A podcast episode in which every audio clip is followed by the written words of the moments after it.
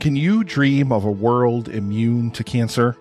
Hello, everyone. My name is Nick, and I'm the host of the annual live stream for The Cure, where content creators and podcasters from around the world join me to raise money for the Cancer Research Institute and immunotherapy research, which is training the body's immune system to fight against all forms of cancer. Over the past seven years, thanks to the power of indie podcasters and the indie podcasting community and listeners just like you listening to this right now, we have raised over $90,000.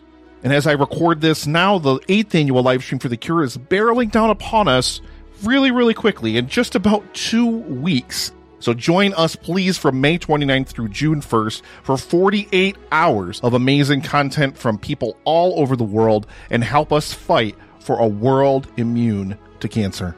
And I'll return you to your regularly scheduled programming. Thank you so, so much. Together, we can make a difference.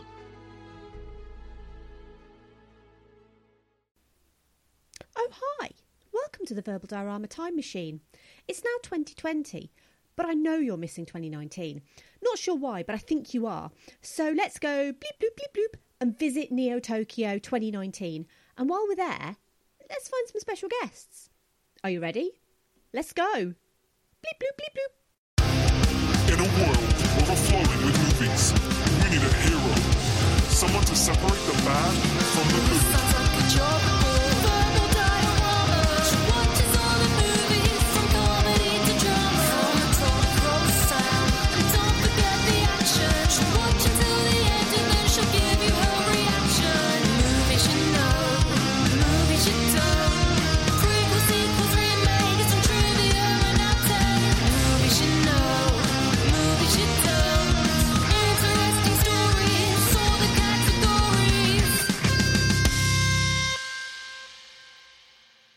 Hi, everyone, and welcome to Verbal Diorama. And um, this is a very special episode. Um, to be honest, I'm not sure what number episode this is because I haven't numbered the episodes going into January. But this is a special episode because I'm actually recording this at the end of November, and this is going to be the only episode that's been kind of recorded previously that I'm going to actually then sort of put out in the future. And it's a very special episode because I'm actually recording this in Peterborough and I'm recording this with my special guest, which is the first time that I've actually recorded live with special guests. So it's really exciting for me because this is the first time I've not had to utilise Skype in any way, shape, or form. We are live. We're currently at a place called Sam's in Peterborough. So thank you very much to Sam's in Peterborough for letting us have this wonderful space to record. There's a little bit of background noise, but it'll be cool. Um, so, I mean, I guess the first thing that I need to do is um, welcome to my guests. Uh, we have Anita and Kira from the Unexceptionals. Hi, guys. You're Oh, hey! Oh, hi! It's so nice to be here in Sam's, Peterborough. that complete change of tone. oh my god, it's so much fun to be here in Sam's in Peterborough. For all of your coffee slash drinks slash podcasting needs. Yeah. No, thank you so much for having us on your show. Yeah, no, thank you very much. Oh I'm excited. It's, so cool because we've actually had like a really cool day. Like It's been we've- We've been like just like hanging out Yeah. and having a laugh. We've just been like watching Baby Got Back videos with the uh, with an orchestra. we've been dancing. Yep. We've been singing Annie Lennox. Oh. I mean, it's it's actually been a lot of fun. Um, so we are pretty pumped up. We've got cake in Yep. front of us. Yes. We've Oh, yeah. got hot drinks. Uh, we were going to have shots, but we decided against it. the staff here, who were very lovely at Sam's, Peterborough, they were like well up for us getting shots. And I was like, okay, let's maybe. I'm like, are you sure you don't want a shot in your tea? Ooh, Kahlua. Kahlua and tea would be lush. So. I, Kahlua, coffee syrup. yeah, it'd probably be better in tea. coffee though. Yeah, I would've surely. But like, you'd make it even more. It's like. Gross. Double, even more wretched. Um, no, no, no. It'd be like extra, like creamy and coffee. Yeah. guess so. Okay. Yeah, might have to try that. Find it at Sam's Peterborough. Anita said, I might have to try that, like dead behind the eyes. yeah, I might have to try that. Sounds great. yeah, like, she's like it. moving swiftly on. You did not see it. That's fine. so, as you probably guessed from the title of this episode, uh, we're going to be talking about the absolute animated classic Akira, um, or Akira, depending on however you want to say it. But they're probably going to say it all the ways. No, so, I'm Akira. you know this is a really interesting thing because I gave uh, Anita and Kira a list. And I basically said, "Oh, you know, guys, choose whatever you want. And we had a couple of discussions back and forth. And Akira was chosen. And then I kind of said, because it was Anita who messaged me and said, oh, we want to do Akira. And I was like, well, your name's like a portman, like Anita and Kira is like a portmanteau of Akira. I was like, is that the reason? I never even realised that. and it was like, could it wow, mean? this is like destiny. Yeah. There's a lot of other Destiny bits that are going to come up when we start talking about Akira. Yeah. Yeah. Yeah. So, so yeah, like if you take Anita and Kira and you mush them together, not that I'm recommending that anyone does that, by the way, because that sounds a bit us. violent. Um, but if you did, you would make Akira. Yes! what a transition. And now, the film. I know, I know. Uh, Sam's Peterborough. Uh, so, um, so yeah, this episode's probably going to be a little bit different. Um, there's probably going to be some um, slight kind of post-productional differences where I've kind of got to go off and maybe add some stuff in on post-production, maybe some additional bits and pieces. For example, what I've been up to, because to be honest, this episode's coming out in January. I don't have a clue what I'm going to be up to in January. Um, so there might be a bit of a, uh, a, a difference in uh, the recording. But, um, but to be fair, we're, we're having a great time with our Yeah. cake and our potentially uh, alcohol-laced tea and coffee. Um, we're still not sure. Um, so, um, so yeah, I don't know what I've been up to. I'm, I may add that in later. Who knows? I may not. Um, but um, so. What I would normally do is I'd normally obviously introduce my guests, which I've done so, um, and I'd also kind of normally ask them like what, what they've been up to. But you know, obviously Anita and Kira have to look into the future in like January and go, what are we up to in January? It's a skill I'm working on, but I haven't Yeah. quite mastered it. you know, using the brain. I mean, obviously, the movie Akira, uh, you- they, they, there are very latent sort of telekinetic powers that we're talking about. So maybe we are more powerful than we think. But um, so what I thought I'd do is sort of talk to Anita and Kira, obviously about Unexceptionals, because I wanted to obviously just kind of have a little bit of a chat with them about that. But I was basically quite curious because obviously with you guys, you do seasons of your podcast. So you've done season one, sort of. Obviously, this is going out in January 2020. So last year you did season one of Yeah. Unexceptionals, and. And obviously, this year, as in 2020, you're going to be doing another season. Yeah. Um, and I guess why why the choice to do seasons rather than continuous shows? Like, is there a reason for that? Uh, from my side, it was um, just easier because we uh, interview everyday people. It's easier. These people are so we interview like NHS workers, mums, students, um, insurance workers. So it, they have quite unpredictable schedules. Some of them, so it's easier to just record a bank of them and then release them gradually over time. So we have the time to you know get them in, interview them, and also because there's nothing I'd say like time specific about the interview. They're quite um, universal and timeless, so it's just kind of easier to release them in one go. I don't know if that's Yeah. how. Also, I think as well, like on top of doing our podcast, we both have um, other skills and other talents. God, I hate using the word talents. Other talents. Pick yourself up, girl. Oh my god. uh, but there's other things that we do. So Kira, for example, she does stand up, and summertime is a particularly busy time for for her. I'd say you know we've got things like Edinburgh Fringe that it's like a whole month out of August completely that she's going to be really busy, and during that there's obviously loads of gigs that she's doing. You know, and I'm, I'm working on some of my own skills with drama and illustrating. So it just ended up work. We had to figure out a schedule that we would work with us and that we could honestly keep up with. There was no point in saying, yeah, we'll do release an episode every single week for the whole year because Yeah. in reality the reality is we wouldn't be able to keep up with that. So we just had to like set very clear, honest kind of schedule that would work with us and that we know we deliver really good like stuff forward, hopefully. We do deliver good stuff. They do deliver good stuff.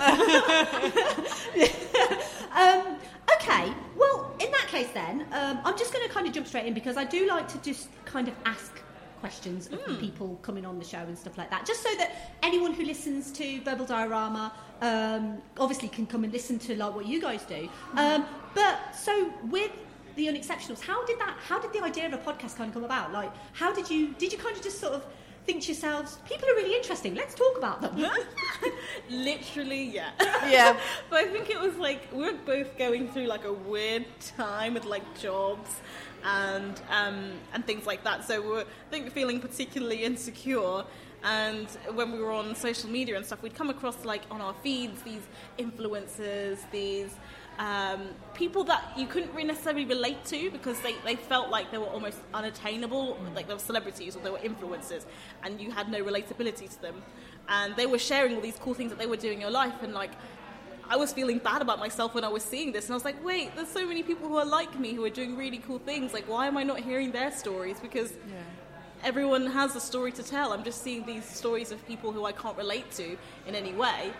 And then we got chatting about uh, about that idea and like what it's like being on social media. And we thought, well, why don't we like make a podcast that maybe shares those everyday people's stories so that on their feed people are seeing stories from people who are like them. Yeah. Yeah. Yeah. Impo- like, I feel like at the time, it felt like imposter syndrome, particularly with social media, was quite a big topic as well. Because I remember reading, it was an interview with a journalist, and they'd said that as a journalist who writes articles about this kind of thing, they said she's still as affected by it as everyone else. You know, somebody who is really good at makeup, and then but then they watch someone on YouTube who has this expensive kit, you know, doing demonstrations. Think I'll never be able to do that. She said she watched um, a someone she knew um, just as a result of being a journalist win like the, got get nominated for a Pulitzer Prize or something, and she said she but she saw it on Instagram and she said she felt like she was being glued to her seat, like just out of you know that sinking feeling of that's not me. And I feel like everybody feels that way, whether it's you know your respective uh, profession, something you'd like to do, and it just felt like as a result of this kind of glossy, you do get the kind of edited footage of someone's life on Yeah. social media, Yeah. and it would just be nice to have a podcast where you talk to everyday people who are really interesting. Everybody's interesting. It's like when you go to the pub and you get chatting to someone you don't know, and like Yeah. they have a really interesting story to tell, whether that's about something their mum said to them or what they did with their day. Yeah. It'd just be nice to hear that because I feel like that's a bit less intimidating, mm-hmm. but just as interesting. Yeah. yeah.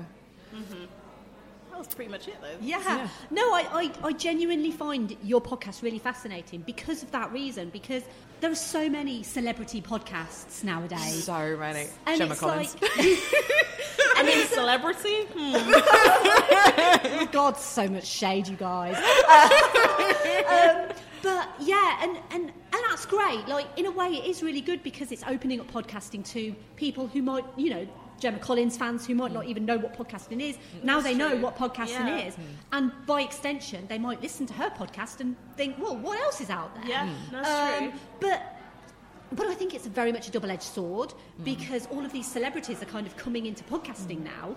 But it's like, what about the little guy? What about you know the everyday people who are literally just you know working really hard, trying to make ends meet, you know, doing really good jobs, but mm. then not Gemma Collins. like, Yeah. you Yeah, know, what, exactly. what about those guys? And I mm. think it is really interesting because you just get so much interesting information, you know, mm. that you, you just wouldn't. Because I think you see someone and, and you just see like a person, but Yeah. you don't see like their feelings, their emotions, their struggles, you Yeah. know, what, what they had to go through to get that particular job or. Mm-hmm. So it's, I find it completely fascinating listening to your podcast. I really do. So, um, so obviously, well, we can like proper like plug you guys at the end because obviously oh, I want to do that. But um, but obviously, um, we are here to talk about Akira. And to be honest, I, I will be completely honest um, in that I did not have uh, um, a, a massive time amount of time to prep for this episode. So I have some notes. I might have to add some additional stuff in post because I've just realised I haven't written down a plot summary. Oh my god, oh my god! So um, I have found me- one. I've got the plot summary open in front of summary me. as well Do you want well. Do you want to read it? Do you want to read the plot summary? Yeah, I mean, Is it it's a long one, It's the long one though, It's what I've got a synopsis that Yeah. I got from. because I have it open to the names I knew I was going to struggle Yeah. with. So I was like, get this. Oh, this it's open. all right. I've got one. It's all right. I'll, I'll it out. Okay. So we have. Uh, so we've got a little a little summary for uh, Akira. So, in 1988, the Japanese government drops an atomic bomb on Tokyo after ESP experiments on children go awry. In 2019, coincidentally, the year that we're recording this, right. uh, 31 years after the nuking of the city, Kaneda, a bike gang leader, tries to save his friend Tetsuo from a secret government project. He battles anti government activists, greedy politicians, irresponsible scientists, and a powerful military leader until Tetsuo's supernatural powers suddenly manifest. A final battle is fought in a Tokyo Olympiad, exposing the experiment's secrets. Normally, I go through the cast. Um, it's interesting to point out with this movie that there were actually three casts. Um, so you had the original Japanese cast, you had the cast for the 1989 English dub, and you had the cast for the 2001 English dub. Um, so I think we'd probably take a bit too long kind of going through all of the casts and everything like that. But character wise, I mean, you've, you've basically got a, a certain amount of main characters. So you have, uh, you have Kaneda, you have. Ca- Kaneda? Yeah, that's right, Kaneda. Uh, it just sounds like the country. Uh, Tetsuo, and then you have Kei, Colonel Shikishima, and then you have um, a certain amount of test subjects uh, who are numbered and named. So Akira is number 28, uh, Kyoko, number 25, Takashi, number 26, and Masaru, 27. Um, and those test subjects are especially important to the plot of the movie. So um, the movie itself, uh, wa- it basically was came from the original manga. The manga was written by Katsuhiro Otomo, um, and he actually ended up writing and directing the movie as well. Um, there's a writing credit on the movie as well for Izo Hashimoto. Um, so normally at this point, I would go through the production history of Akira. Um, but I don't have it. So what I'm going to do is, because with this movie specifically, normally as Verbal Diorama, I like to talk about the history and the legacy of the movie.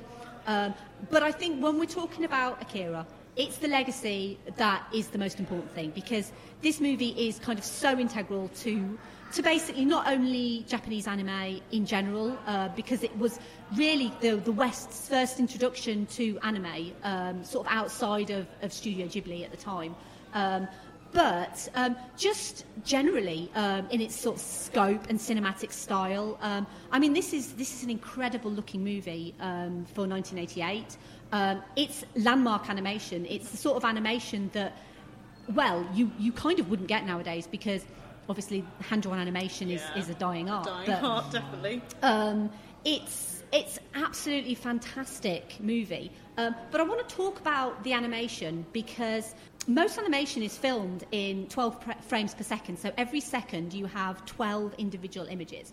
And there's a certain uh, myth about Akira in that it was filmed at 24 frames per second, which is true to a degree um, because the the movie actually has a different amount of frames per second depending on what's happening on screen at the time. So, for example, um, when you've just kind of got um, scenes where uh, I was going to say actors, but they're not, they're characters. Characters are just kind of chatting. Those are filmed in 12 frames per second. Um, and you can tell that there's, there's not as much detail in those kind of uh, scenes the, when it switches to kind of a more action uh, set piece, so for example, the epic motorcycle chase, which is just looks phenomenal, that is actually when they increase it to 24 frames per second because, and it's it's the sort of um, it's the sort of fluidity that you, you would get from a live action movie is, is what you get from these sort of the explosions and when the, the kind of apocalyptic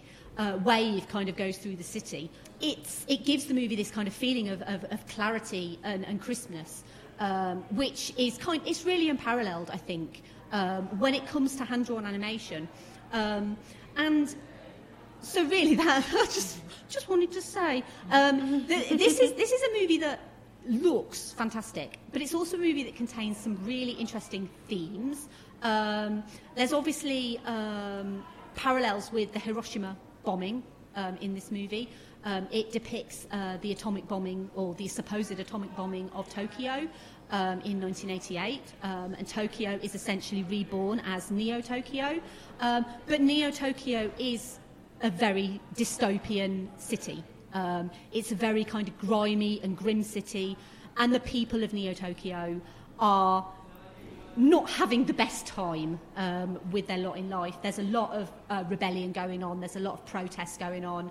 Um, there's a lot of government corruption going on, um, and it's it's a really interesting movie to talk about. Um, but I guess the first thing I wanted to ask you guys right. um, is, we'll get it out of the way. Is there anything that you don't like about this movie?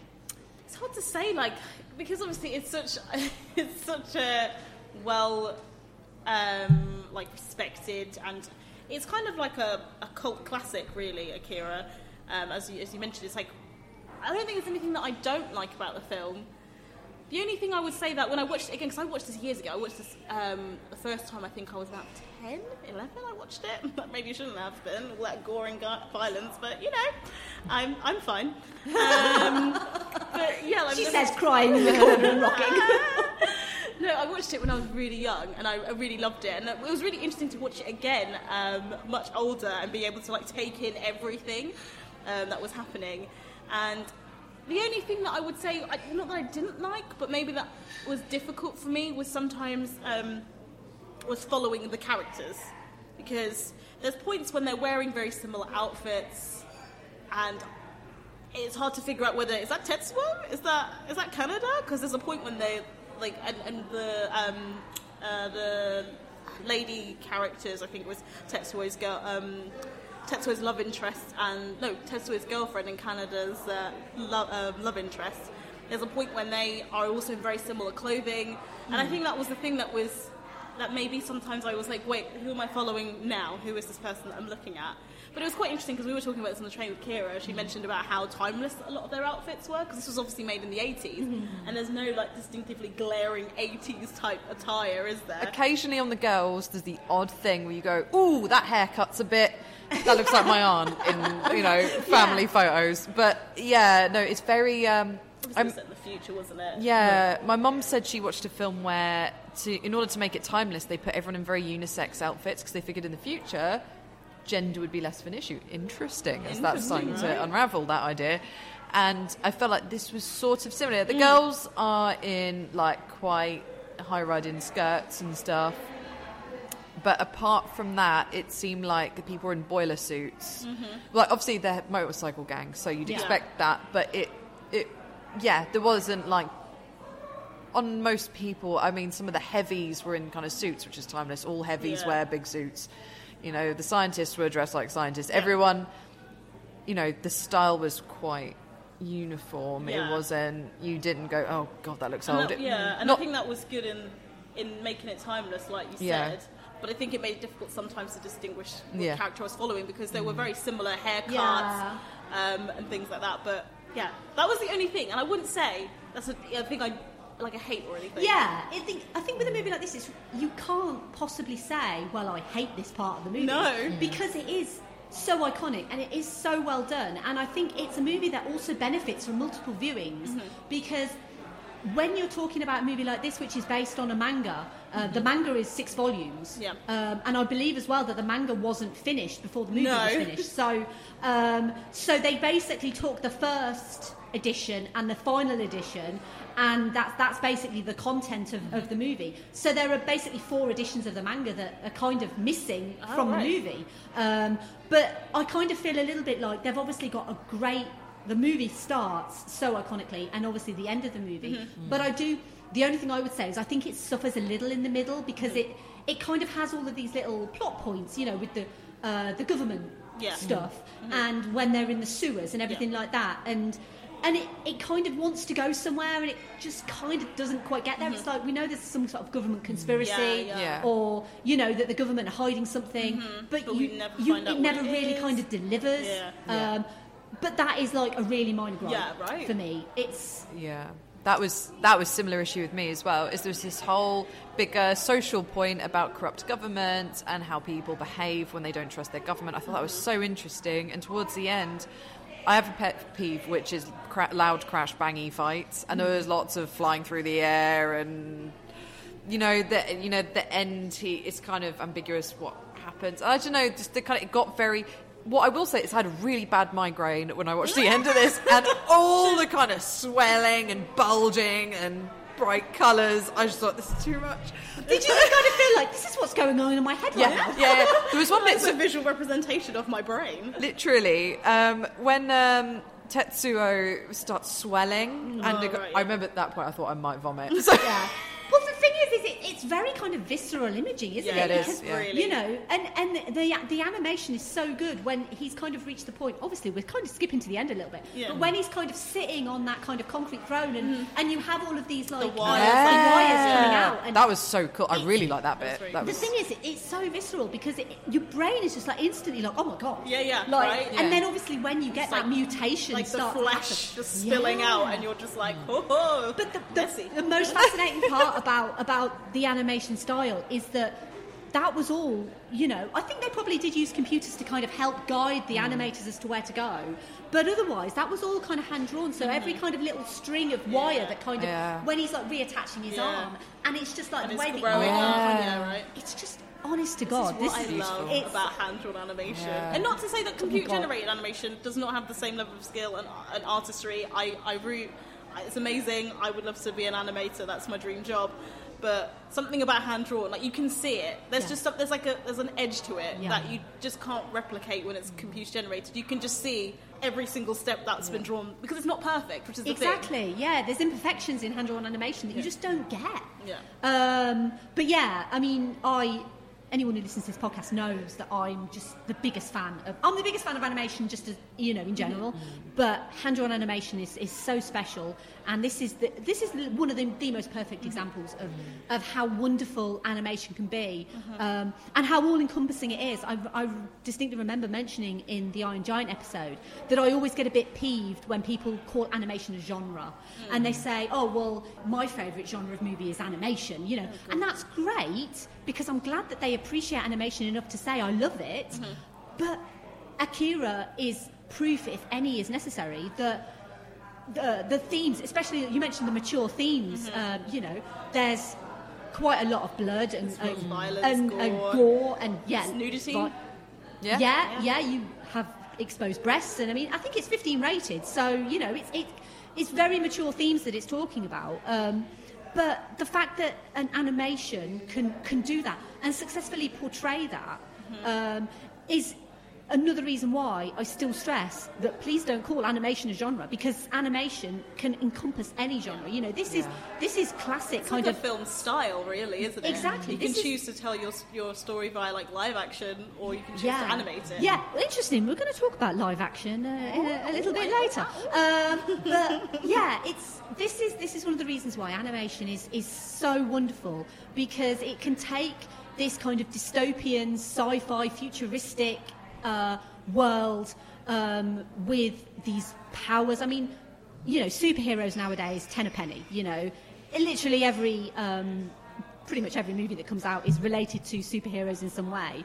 But when this movie came out back in uh, 1988, there was no superhero boom. But this movie is is so reminiscent of sort of the movies that have come out recently. You know, where people are discovering they have power and and what how they deal with that power. Um, but you know, we can obviously talk a little bit about uh, specific characters. Um, I really just kind of want to because there are quite a few characters in the movie. Um, I, I kind of just want to concentrate on uh, Kaneda and Tetsuo. Yeah. Um, because they're kind of our main sort of antagonist and, and protagonist, Yeah. really. Uh, actually, it's the other way around. But um, but it's, it's they have a really interesting story um, because they obviously met in an orphanage, um, and we don't know the reasons why they were orphaned or why they were given up as children, but they've not had the best start in life. So um, we we can kind of take from their behaviour at the start of the movie. They're obviously in in a biker gang. They are misbehaving youths. Uh, Yeah. They're not interested in school. Yeah. Um, but then it seems like the system in Neo Tokyo isn't really set up for an education. Yeah. Yeah. It it doesn't really see any value in these young people Mm-hmm. um, because it's quite clear that there's there's obviously other things going on.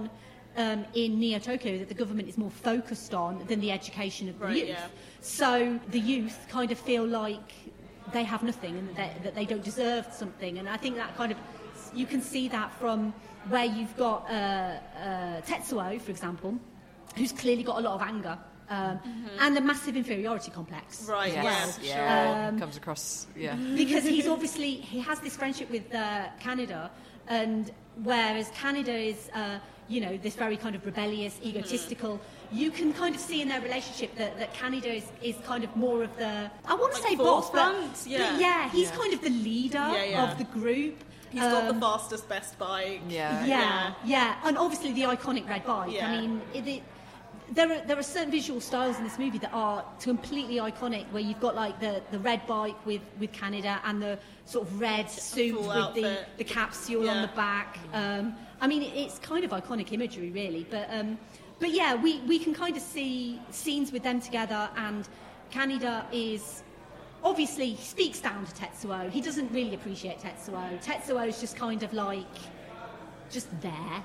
Um, and I think their relationship is really interesting because it kind of seems to me that that's part of the reason why Tetsuo behaves the way that he does later on because he has never been in a situation where he's had control over the situation, Yeah. he's had any sort of power over the situation. Yeah. And so when he gets that power, it just kind of consumes him Yeah. completely.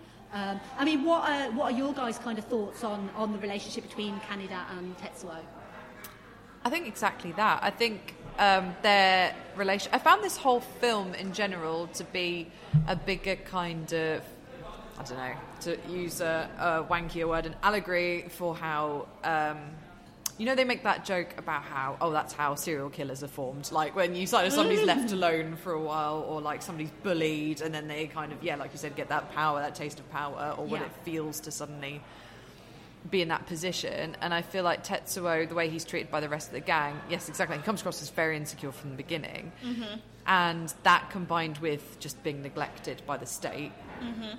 it just couples. And I mm. find the other characters actually kind you know, it's not that they fade into the background, but Tetsuo really holds your attention because he seems so kind of dangerously insecure right from the Yeah. beginning. Yeah. You kind of forget about the others a little bit because Tetsuo definitely raises red flags right from the beginning, I would say. Hmm. It's interesting though that with that dynamic because I wouldn't say that Kaneda doesn't doesn't care about Tetsuo because when he gets hit, you know, um, when he drives into um, one of the little wrinkly old children, so test subject Weird twenty, Nana children. test subject twenty six, I can't remember his name, um, but um, when he crashes into him and he obviously blows up and he's like injured and gets taken off by the government. Sorry, very detailed spoiler. Um, he's, he's he, like Kaneda actually really like cares. He's like worried about him. So he, as much as there's that obviously like weird alpha alpha beta type dynamic between them, I think they do care about each other. But it was it was, what I also found really interesting is like when I um because obviously it's the first time I've watched the film as an adult. I, I haven't watched it as an adult since I watched it as a kid, and when I was looking at like just posters uh, and things like that, it was quite interesting that Ca- uh, Kaneda was on uh, Ca- Kaneda was on the front. Like I found that really interesting because I was like, oh, he's the lead because I never would have. I would have thought Tetsuo was like it, we hmm. kind of study him more than anything, and I hmm. would have thought that oh, it's interesting that he's not on the cover hmm. uh, of it. It's focused on Kaneda as still with him and his bike, and I found that quite interesting. I don't know what you guys think about that. Like, who would you say is the lead and who's the supporting? Well, or are they both? Yeah, it's interesting because when you talk about a lead character, you would argue that it was Tetsuo, but if you were talking about the protagonist, um, I would say that Tetsuo is the antagonist of the story. Although he's the focal point of the story, um, I would say that Kaneda is sort of more yeah. protagonist. Um, but again, I, I agree with Kira in that I think that Tetsuo is kind of a victim of his own circumstance, really, and, and of his own upbringing. Um, you know, you could argue that had he had a, a great childhood with loving parents, that he probably wouldn't have Yeah. ended up the way that he did. Um, but it seems to me that a great childhood with loving parents is just not a thing in Yeah. Neo Tokyo. Um, because obviously we find out that in 1988, as I said, the, this massive kind of atomic bomb essentially went off and destroyed pretty much the whole city. Um, so they've obviously spent quite a lot of time rebuilding, um, and they obviously have other priorities um, when it comes to rebuilding um, Yeah. the city. It's not important, I guess, to the movie. I was just curious: is that when you watch this movie or, or kind of any anime, um, do you prefer subs or dubs? I'm a subs. You're a subs. Mm-hmm. Okay. Yeah, I'm a subber. I ah. like listening. I like I like the tone of Japanese uh, mm. being spoken, and also I find the the fact that the lips aren't in time a bit disconcert. I get a bit mm. thrown off. Yeah. So it's like I'd rather have subs. But I watched it this time with dubs because that was the only one I could find. Ah, I So watched that- it with subs because yeah, yeah, yeah. I'm usually a subber, but I could mm. only find a, a dubbed version, so it's the first time I'd watched it dubbed, and that was weird. I, I, I watched subs because like that was the only one I could find as well. So it was kind of what was available more than preference. But I do I agree what you mean. The the tone of voice you do it always feels more authentic. You feel like mm. oh that's what that character is meant to sound like. Because mm-hmm. Yeah. with Kaneda, I get the impression he's supposed to be a bit of a charmer or a little bit cheeky, and you meant to mm-hmm. go oh bless. So, like when they are taken in by the police. Like he's a bit of a sharp talker, and he's a bit, He's you know, a bit of a like, scamp. Yeah. Uh, bit of a little scamp, and you know, um, just to go back to sorry, just very quick reference back, and I, I got this in the tone of his voice as well.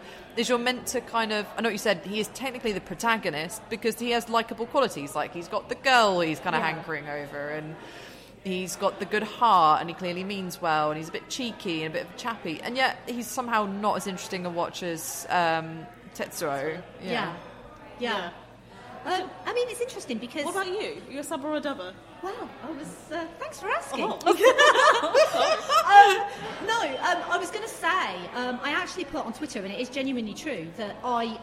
This is one of the only, uh, the very few movies that I own on like a collector's edition steelbook, and I kind of went out and specifically bought this collector's edition steelbook because I don't generally invest in steelbooks because they're really expensive and they're generally not really worth it. Uh, sorry, steelbook uh, collectors, but I, I genuinely don't see the point in them a lot. But for this movie, I kind of felt like I, I had to. It comes with like a little booklet. It's very sweet, um, but it basically comes with the, the Blu-ray and the DVD. Um, and with the Blu-ray, um, it basically kind of just starts uh, with dubs. Um, and to be honest, um, I'm, I'm a subber and a dubber. Um, and I, that's probably a bit sacrilegious, but I, I kind of feel like to get the genuine, authentic experience, I think you have to do subs because I think, like you say, with and especially with a movie like Akira, where they actually recorded um, the voice sort of before they animated, which is generally not what they do, but they wanted to get obviously the inflection and everything Yeah. like that to animate it. But I feel like with that, um, when you're talking about subs, you obviously do get that, even though you can't understand the language. Um, you can still kind of get the emotion that comes through from, from the voice performance. Um, but when I watched it this time, um, it was the uh, the sort of newer English dub. Um, which, to be fair, like I, I actually do quite enjoy. It wasn't awful, was it? No, it was actually quite good, and and I know that there's a lot of argument between like you know subs and dubs, and uh, oh well, you know to get the authentic experience you need to do subs. The way I look at it is you kind of do whatever suits you. Yeah, right. Um, and if if you because some people don't like to kind of read subs while they're watching a movie. There's pros and Um, cons. Like I can yeah. see, I, I felt like I was able to focus more on the imagery when I didn't have to read subtitles. Yeah. Which I, I'm fine anyway. I can focus on imagery, but I'm like, okay, I'm 100% just focusing on the screen and the images on the screen. Whereas I guess you're kind of splitting your your uh, your brain power to be like read the text and see what's happening at the same You're time. kind of going like up, Yeah. down, up, Yeah. Which is fine. It's not impossible, but Yeah. you've got that. But yeah, so for this particular, for watching it when I watched it, um, I watched the dub. Um, but generally, I, I kind of do a bit of a mix and match. With Studio Ghibli, I, I tend to watch dubs, but only because I find that the Disney dubs are actually quite good on Okay. those. Um, but it's very much it just depends. Hmm. But I, I, I'm kind of of the opinion that you know people people should do whatever they want. You know, Yeah, yeah. no one's ever going to get right or wrong, is there? exactly. No one's ever going to get uh, beef from me because they like dubs, for example. Because the way I look at it is, they're actually taking the time to watch uh, a classic uh, Japanese anime. However they want to watch it, it's cool by me. Mm-hmm. So, um, so yeah, I was just curious. Um, Yeah. So. We've already mentioned this movie is actually set in 2019. Yes. Um, And they've got the Olympics the following year. You know, obviously it all happens at the Olympic Stadium. And I was like, Yeah. wait, they've got the Olympics also happening in 2020. it's I was weird. shook. It's weird, it? isn't it? It's like it's like it predicted the future. I know. I was like, did, did Japan like on purpose decide they were going to do the Olympics in 2020 so that Akira Fantasy like, happened? Yeah. it's I find it really fascinating when certain movies kind of end up predicting the future. Right. I know that people are obsessed with like Back to the Future, aren't they? And like when Back to the Future, when it was like 2015, everyone was like, "Oh my God, it's like what's going to happen in 2015? Like, Back to the Yeah, yeah. Future," and nothing happened. Uh, we, we still never got hoverboards, guys. Uh, but um, well, we we end, we did end up with A thing called a hoverboard, but it doesn't hover in any well, way. no, I was going to talk about the g- ginger-faced um, guy with like blonde hair that ended up in power. But yeah, Back to the Future. This is all your fault. Um, Brilliant. but um, so the the as I mentioned, the setting is sort of post-nuclear apocalyptic. Um, but we actually find out in this movie that it wasn't, uh, you know, a nuclear bombing. Um, it was actually this test subject uh, named Akira um, who destroyed Tokyo. But in destroying Tokyo, actually led on to a sort of a massive global world war, which essentially became World War Three. Um, so there are massive ramifications for these test subjects and what they were actually doing to these children. In order, so obviously, uh, we don't actually know much about Akira as a character, although the movie is named after him. Yep. Uh, we don't know much about him other than he had this immense power.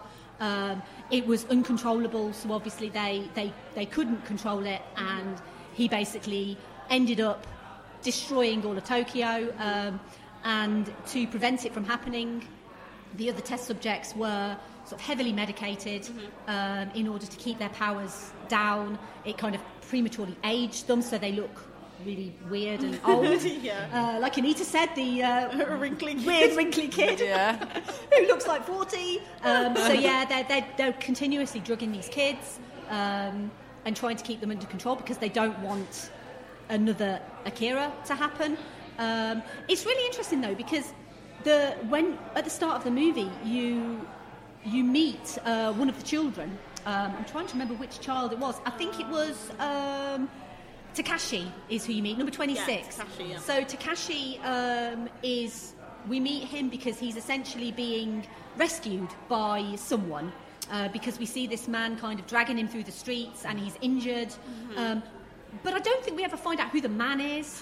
I Uh, don't know if so. This is random. So you know um, the oh my gosh, I forgot her name. The the love interest of uh, Kaneda. Like she mentions that they tried. Okay. Uh, yes, she she mentions that they tried to. Well, her boss Ryu, I think was his name. Ryu. Yeah. Yeah. He mentioned that they tried to steal one of the subjects, and I thought the guy at the beginning got shot is one of them trying to steal one of the subjects because he mentions it in passing when they're in that room. Do you remember before they break in the sewer system and into like before they all get in the boiler suits? Oh. He mentions it in that room, and I was like, "Oh, is that is that what's Oh, happening at the beginning?" Do you know what? That, that's. I am shook. Like, shook. no, but that makes complete sense because I always wondered who was the one that they tried to Yeah. to take. But yeah, that. Oh my god, we're learning stuff. um, but yeah, no, that, that absolutely does make sense. I just assumed, I think, that they, they were trying that it was like a rescue, like it was like one of the scientists was trying to like rescue the boy. I mean, I'm open to someone correcting me. I, that's well, we I don't. understood we, that. we just don't know. Uh, uh, anyone who works on Kira, maybe you could. Uh, um, I mean, it might be something that's kind of goes into in more detail, sort of in the manga, mm. maybe. Which, by the way, I've not read. I don't know if either of you have read the no, manga. No, but I, I wonder how expensive that they are. Like, I wonder if it's quite a pricey manga. I mean, there's only six. You say there's six volumes. Six, yeah. Mm. I'll have a look online. Yeah, I'll I read think it. I think it would be quite interesting. Maybe you should read it and then let us know. Yeah. Actually, the boy was being, you know, Blank. Uh, yeah, and then um, and then we'll, we'll we can find out. But but yeah, um, I can't remember what my point was. Sorry. But yeah, we're just going off on a bit of a tangent. It happens. We'll we'll just carry on. Um, so obviously the main thing with this movie. Um, I think is the visuals uh, because it's a very visually stunning movie. As I've mentioned, God. um, it was. Uh, there are some scenes that are 24 frames per second. Um, It's also full CinemaScope aspect. Um, Nice. So it's 172,000 frames. So it's all hand drawn. There were 68 animators, and at the time it broke records for how much it cost. So at the time it cost 1.1 million yen, uh, which I have no idea how much it is now, but if you take into account inflation. Five inflation, p. Do you times for like 14 or something? quite a Yeah, lot. maybe, yeah. Um, so, and what I think is really great is we've talked about obviously Neo Tokyo is a city that has basically been built over 30 years. Um, it's a very futuristic looking city. Um, it's, it's called Neo Tokyo, so you'd imagine it would have some neon in it. It has lots of neon. It's very kind of uh, reminiscent of Blade Runner in the kind of very neon style. Um, but then you kind of have all these beautiful kind of lights. But then down in the streets, it feels really dark and really dingy and dirty, and and and it, it feels like destitute, really. Um, as I've mentioned, you kind of have this contrast between this sort of dark and dismal downtown. Um, where these kind of protests are going on, they're protesting against the government re- regime, but then you've got these contrast with this kind of bright neon cityscape as well. Um, and one thing that I absolutely adore about this movie, and I, to be honest, I have no idea how they how they actually animate it, but where you have at the start of the movie, you have bike chases, and the bike chases Mm-hmm. The are the lights, The light trails. the light trails Yeah. are fantastic. I mean, they Very Tron-esque, right? it's just yes, very Tron-esque. Yes, absolutely. Um, I mean, it's it's absolutely gorgeous. And and to be honest, I'd never seen anything like that. And I remember when I first watched this movie, just being like, I think my jaw was on the floor, just thinking. This, this just looks incredible. This is like a movie from the 80s. And if you compare it with other movies from the 80s, it's just like, it's, it's nothing like anything else. But I think that's kind of the reason why it's such a wonderful experience to kind of sit and watch. Um, I mean, when we're talking about like the look of the movie, like what what do you guys kind of enjoy kind of most about the look of the movie? Oh, okay. Shall, do you want me to start? yeah, go for it. Sorry, this this is a question that we have not prepared in advance. No, I actually weirdly did think about Yeah, this. same. Yeah. Um, do you want to start then? Cool. I one thing that I really loved about another anime, Ghost in the Shell, they Love both Ghost do in the this. Shell. I really The love first, first one. Yeah, I really loved, um, and, and it's the same with Blade Runner as well, is how scale and the idea of mega cities, well, you know, overpopulation makes these kind of uh, these infinite.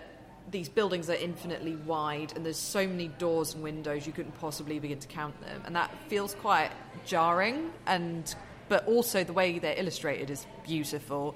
I remember there's a bit in Ghost in the Shell where it's looking up through an apartment complex, mm-hmm. and just all the different signs hanging down and balconies, and just the scale of it is dizzying, but it's somehow so beautiful. And I found that about this one as well, like with the hospitals, the kind of mili- is it military hospital was fair to say, the kind of Yeah. industrial Yeah, yeah. hospital. You know, it feels like they're in corridor like one of a million, and like Yeah, it's almost like Where he's kept, isn't he? yeah, it just feels like frighteningly big, and Mm-hmm. there's um, it keeps cutting to the outside of this building, and when you get and there's like a dizzying sense of like how small the windows are compared to like the size of the building, and I love that's one thing that I really it really struck me is how the buildings are kind of the world the buildings create. Mm-hmm. I really love that about this film. Um, and yeah, I just I don't know what it is about anime and like grotty dystopian worlds, but they make them look simultaneously so frightening but beautiful, yeah. beautiful. Yeah, yeah. Yeah. Yeah. Um, in terms of me for like the imagery, like I guess it was how the imagery was used in like animation, like how it was animated. So talking about the 24 frames per second that you mentioned, um, how some of it was 12, how, how some of it was 24, as well as I think the car chase scenes. I think they also used the same frame rate for a lot of the slow mo scenes where they mm-hmm. animated like really slow Yeah. movements. Because I, I was watching that and I was like, that's not been animated to like the normal frames per second that you mm. normally see. Because there was like so you could tell that they'd studied someone rolling off a bed. And then they were like, we need to copy that frame, frame, frame, frame, frame, frame by frame. Because it was just so fluid and so smooth. Yeah. And that's quite a hard thing to do with hand drawn animation to get that fluidity. You have to fill in those gaps. Yeah. Mm. Um, and the artist did like an incredible job. There was a lot of slow mo in it of like really quite complex Mm. things when someone was like rolling off a bed or like it was liquid. Mm. Um, and I particularly liked, just like Ghost in the Shell as well, there, there's there's these montages which are just surreal. So, for example, there's a scene when um, Tetsuo is in bed, and he's like, "Oh, my head," um, and he's toys come to life. Yes. And then they Yeah. all amalgamate and form giant versions of his toys, and then they start spewing milk out of all their little toy holes, and it, it, it gets surreal. And, it, and I remember watching that whole thing, and I was like, I can see where Ghost in the Shell got a lot of this influence from this kind of really surreal, like, experience and really, like, odd imagery. And it, it was weird because it was like, it reminds you when you had, like, a lucid dream, like, watching it. So that's what I really loved about, like, the imagery that you saw. And, um, I also really love fluid animation, and you know when he was like getting all gashy and fleshy and like he was spilling out. I just Oh, loved how fluid that was, and I like how disgustingly fluid that was. Yeah. but I really loved it because that's really hard to do as well. Yeah. and uh, yeah, so it was for me. It was like how they used the images and animated them, and yeah, created some really cool scenes. Yeah, and the thing is, is like nowadays they would just use computers to do that, and I, and I kind of feel like a computer can obviously make it look super realistic, like like you know if the bul- if it's bulging flesh, you know they can make it look like it's real bulging flesh, and obviously this doesn't look like it's real bulging flesh, but.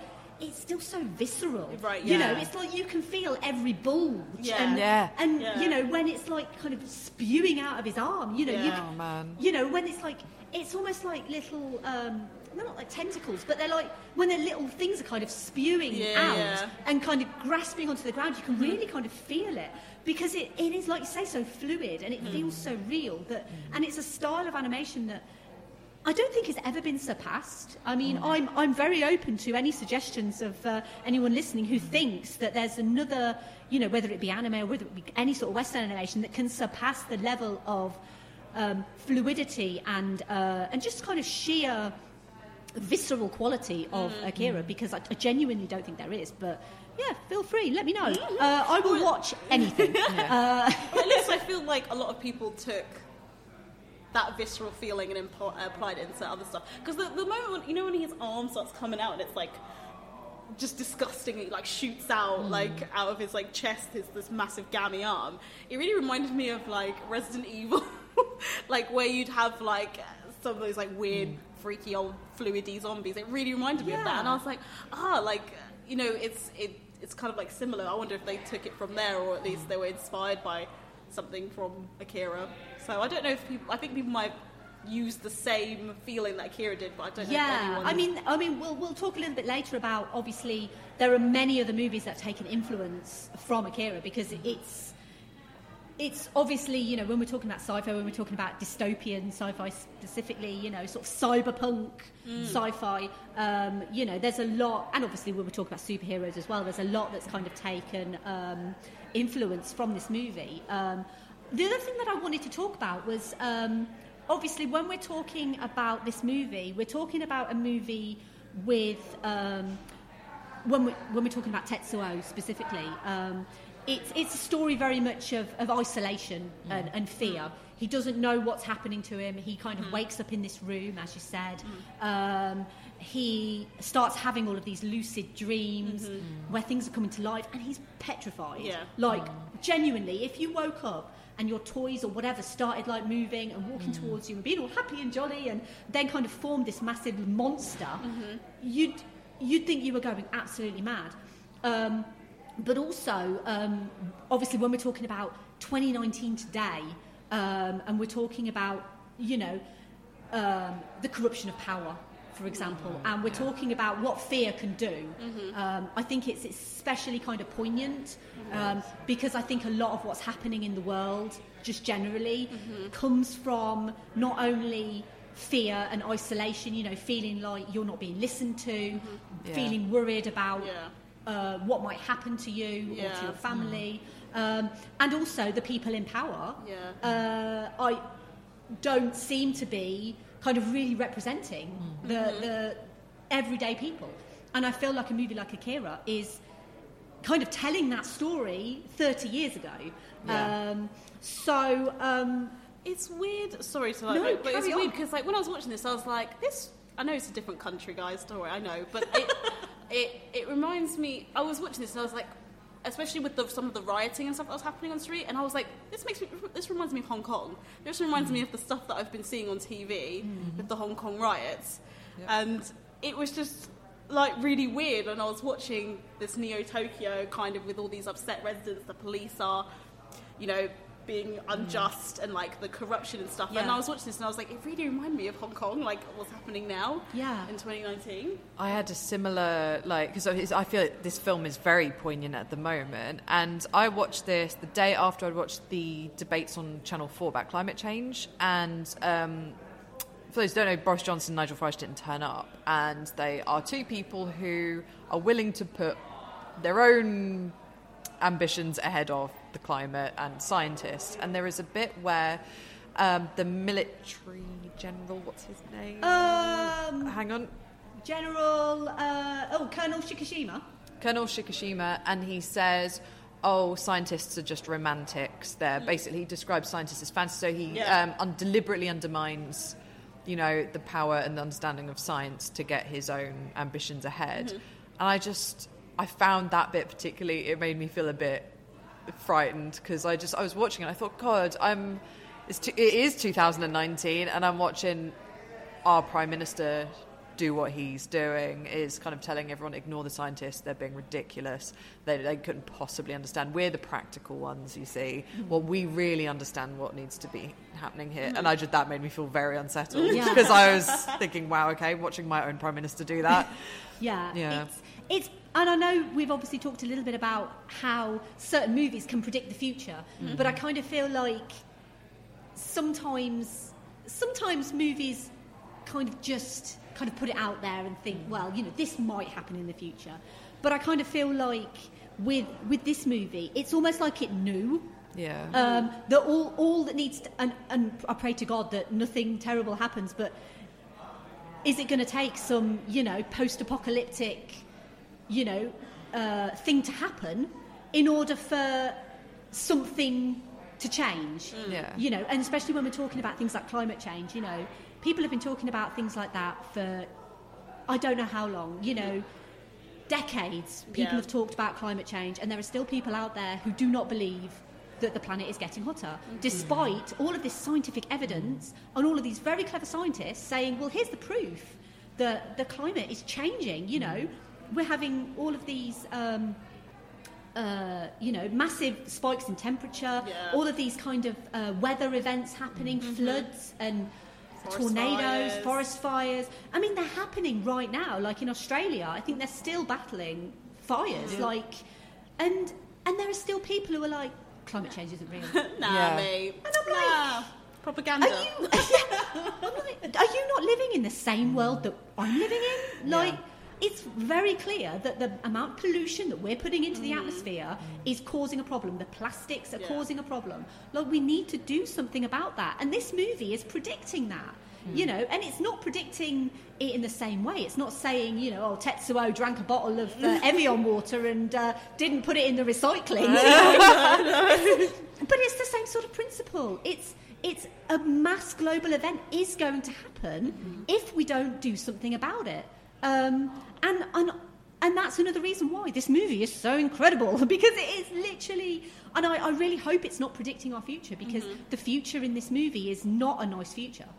Did you get the feeling as well that they were kind of doing again? This theme never seems to go away. Is government seeing people as completely disposable? Like I felt the bloodshed in it was almost like it was almost like uh, with the the military. The way they kind of fired at people was like right, get them out of the way. yeah. Yeah, it yeah, was, yeah. and I felt like that's still relevant, Well, like it's like. Anita said with the Hong Kong. Like, I Yeah. kind of feel like I'm not. It might not have been Hong Kong. I'm trying to remember. There was some protest or something. It may not have been Hong Kong, but where they were like firing towards like protesters. Yeah. And I think it was mainly kind of. I don't think anyone was actually killed or anything, Mm. but obviously, and, and I do fear that we're kind of reaching a point where you know people people are allowed to like peacefully protest mm-hmm. as long as it doesn't cause any issue mm.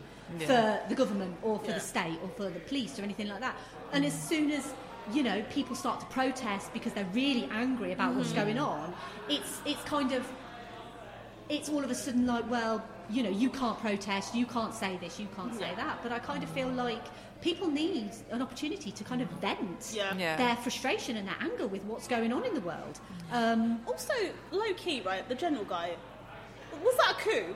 Because I was like, from a person, I'm, I, I came from a country that had a coup that was not a coup, but it was definitely a coup. Was that a coup? After he like decided to be like, yeah, I'm just gonna take you down and I'm just gonna take matters in my own hand. Was that a military coup?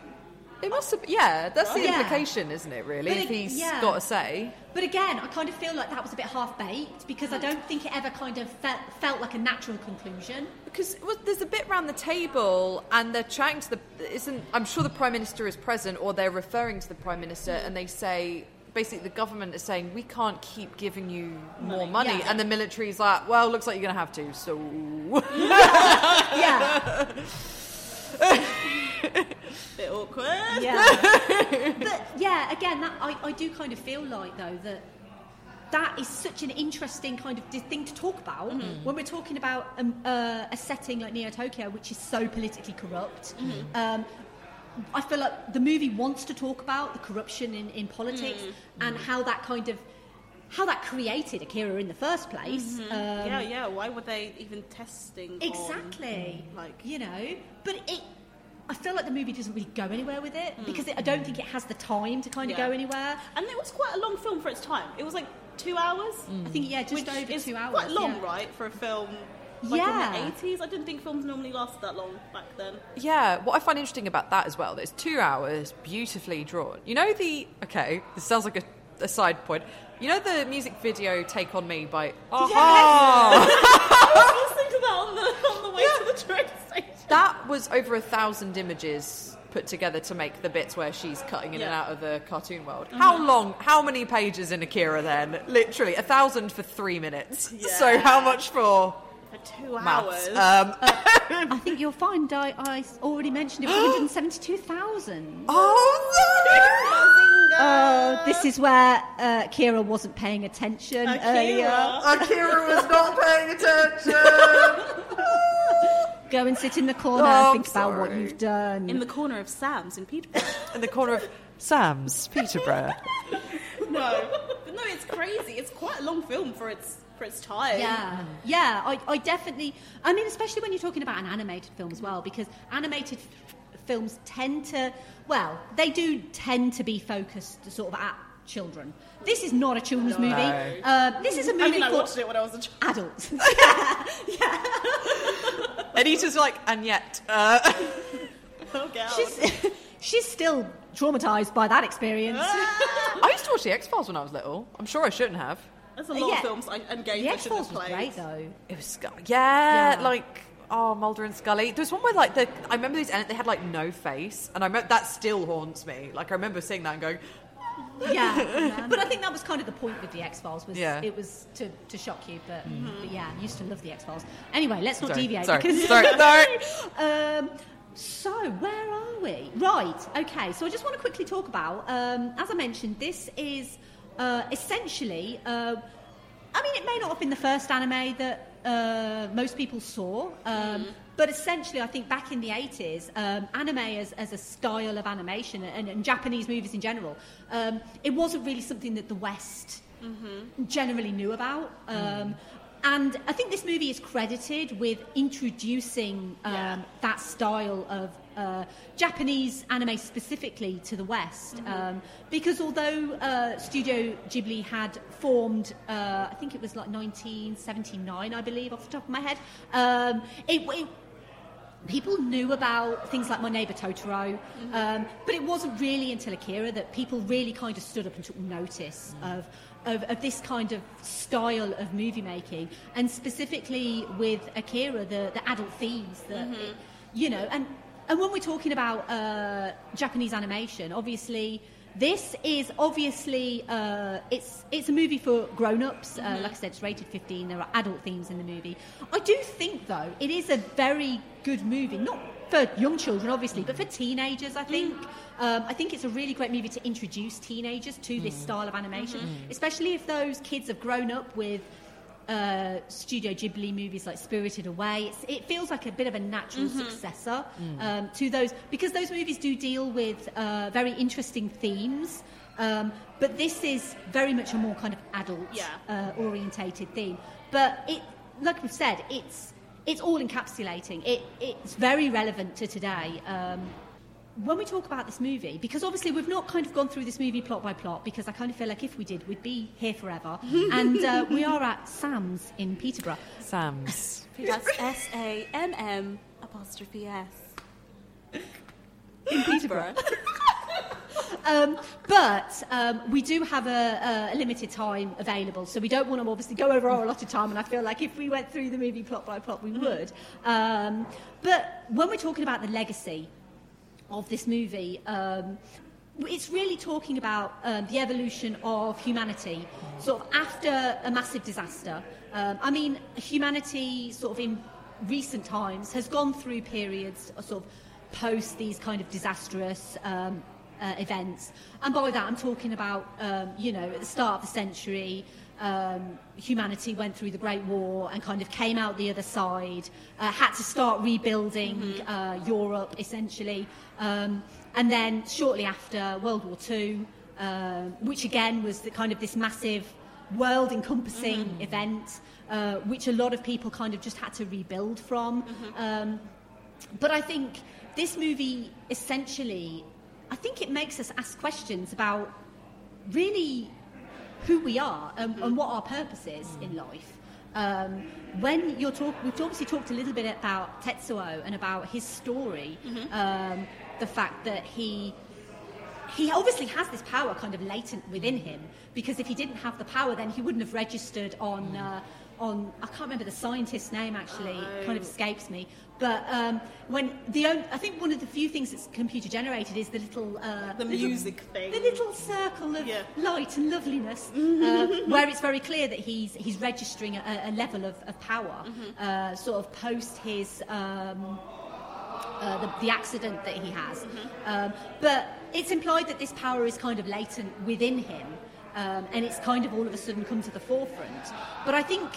I think when we're talking about his powers, uh, which obviously manifest in many different ways, with the fact that he can, uh, he c- he has like telekinesis, he can make things move, he can rebuild himself. Yeah. Uh, Fly? yeah, he can. He kind of learns throughout the movie about all of these powers, and he's kind of a little bit surprised each time. He's like, "Oh, I can do that," you know. Um, and but I think it kind of speaks to sort of humanity generally, and I think that humans generally have quite a lot of power within them that I think they don't realise. And, and when we're talking about this movie and obviously the themes, um, when we're talking about, obviously we've talked a little bit about climate change and stuff like that.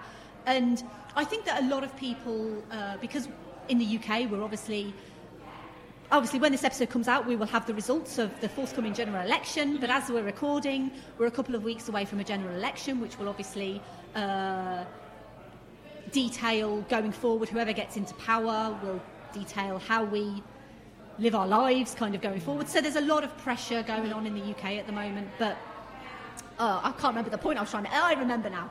Um, but I think when we're talking about uh, a general election, for example, I think that a lot of people kind of have a vote, but they they kind of they don't really want to use it because they feel like they don't have that power within them Right, to make a difference. Mm-hmm. Um, but I think what this movie teaches us more than anything is is that the, you know whoever you are, the, the power is within you. You just mm-hmm. kind of got to mm-hmm. let it let it go, but you've also got to use it in the right way. And I think yeah, that's with with Tetsuo specifically. He gets this rush of power, and you know, absolute power corrupts absolutely, Yeah. and and he kind of goes from this kind of meek, quiet, bullied young man, Yeah. and just kind of explodes really. Um, but I, I do think it kind of speaks to society. I mean, what do you guys think about that? Have I made sense with what I'm Yeah. trying to absolutely, yeah, yeah. Definitely. I would also argue that uh, uh, Ca- uh, Kaneda also is showing because I mean he doesn't have a single power yet he's willing to keep chasing Tetsuo and shoot rocket or lasers at him. Yeah. Do you know what I mean? Like, and he's obviously give feels up.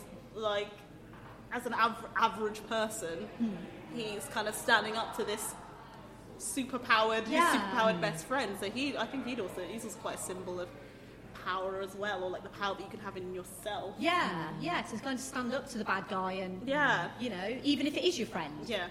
Yeah, definitely. Yeah. One, one thing that I thought it um, brought up was so in countries where, say, a power has left, has just exited. So, like, say you had a coup, or like, you know, if we go Or a back, coup that's not a coup. a coup that's definitely not a coup, but is also a coup. Um, or like you go back 200 years and you had the British Empire, like Britain starting to leave. So, well, not, I mean, less time than that. Uh, Britain starting to leave countries and just leaving them as an absolute Yeah. shit show, just not taking any responsibility for their actions. You've got a military power in Akira that's doing the same thing. It's just not taking any responsibility for itself. It's letting, and what it, it's always struck me is that when that happens, people are quite vulnerable to bad power because there's no power structure in place. So the the worst can often rise to the top, Yeah. or people are vulnerable to looking up to interesting people. And there's a bit in the film where there's a cult, and they're Yes. Oh, with the lady. Yeah. yeah, and the police intercept it Yeah. because they're worshipping someone. I thought that was really interesting because there's no real power structure. You know, there's it's kind of a bit lawless in a lot of ways. Mm. It's a bit like I guess it reminded me a bit of Detroit in a lot of ways. Like there's, I remember um, this is this sounds like such a tangent.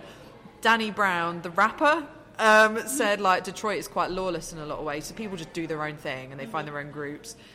And it this reminded me of that in a way. In that, so um, what's his name? Tetsuo? Tetsuo um, gets possessed by this power. And I thought that was an interesting kind of comparison. How people will, although the that chooses him, he doesn't choose it. it. It's an interesting kind of allegory for people adopting an evil kind of idol, if you want, because they're vulnerable to that. They need so they feel like you have the potential to change things, and Yeah. then because everything else is just a shit show, they end up choosing the wrong person because they think, oh, they could they could do something, bring hope, and then obviously He that- destroys the bridge and they all die. and they destroy, destroys the M25, and no one can get to Peckham.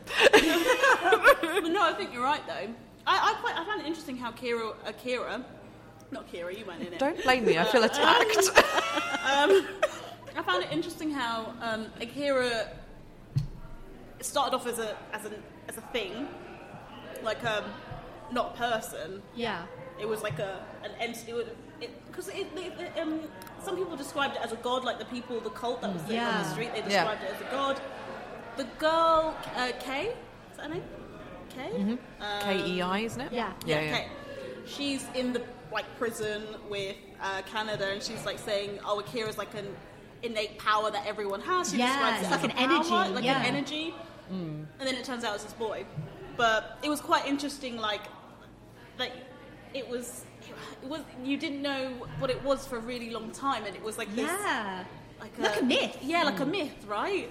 And I, I don't know why. Like it was quite interesting because it obviously empowered a lot of people to have this god that they followed, hmm. or this internal energy that they called Akira. Um, and I don't know what my point was, but I found that interesting.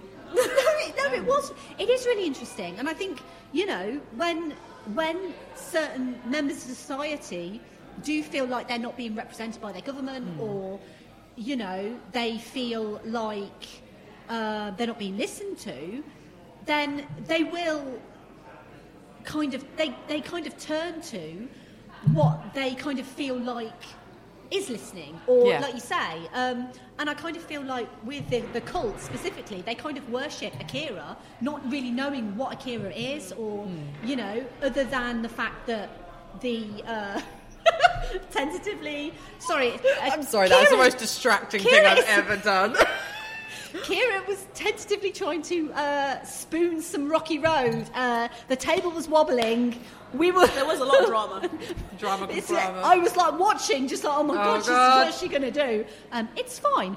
Um, anyway, back to um, yeah. So they, they essentially he's, Akira is like this false god, um, but it's it's really interesting when we talk about uh, the people will. Why are you going for the rocky road again? Stop it! just Pick it up. Did you see what I did, Kira? Yeah. I picked it up. Um, yeah, so when we're talking about like when she's still trying to eat the rocky road. Um, we, can I can I please make my point? Shame. Ring shame bell on you. Hang on. I did. Do you know what? I actually nailed it. I got through the rocky road really easily. Then I failed to get it on the spoon. I didn't see that. That was a wild, You're like, show. you were like, this is. Um, Are you going to military coup this rocky road? I'm Just like Yeah, other right. forces need to step in now. you know, Sorry. Sorry. You're really putting me off my stride. So- I'm sorry, sorry, sorry, about sorry, really sorry. interesting things, really important things. Sorry. Um, no, what what I wanted to say was, um, obviously, sometimes people, um, you know, when they feel like they're not being listened to, similarly to when you're trying to bite into rocky road. Uh, not listening to me when I'm talking. Do you know what? I'm going to eat this like a Victorian. Just have like a curtain up. That's, that's somehow worse. it's you're making it distract more. Um, there's there's been a long history uh, in humanity in general of let's just say uh, bad people getting into power.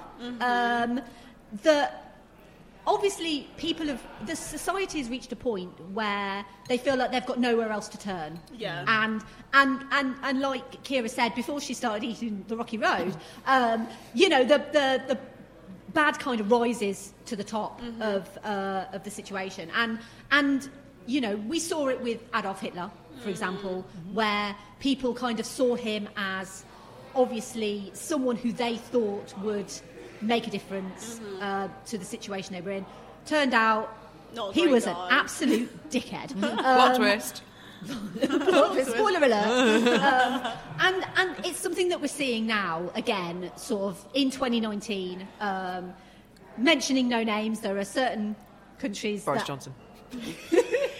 You said mentioning no names, Kira. Well, Boris um, Johnson. Oh, okay. okay. obviously, obviously, our current prime minister is. Uh, At the time of recording. at the time of recording, hopefully, hopefully it won't be in. Uh, uh, um, but obviously, Donald Trump as well is uh, the sort of figure that I think the vast majority of people think, oh my God, like how did he manage to get into power? But he's obviously managed to tap into this kind of these fears and these insecurities of, of American people, you know, in, in kind of the middle states, I think is kind of where he's predominantly Oh, yeah. uh, very, very uh, popular.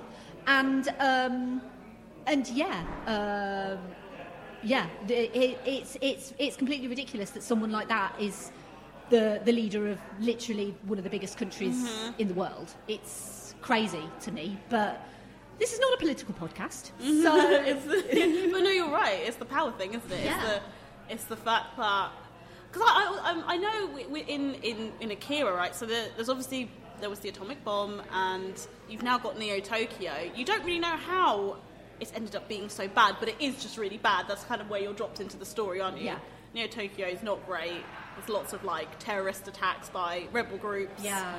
Um, there's obviously bike gangs running rife because they feel like they have to take things into their own hands, like you said. yeah.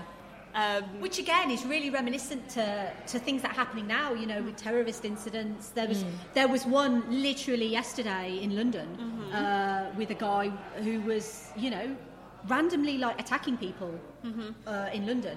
Um, I mean, obviously, bike gangs, not really, but you know, gang culture is is a really big problem. You know, especially in inner cities.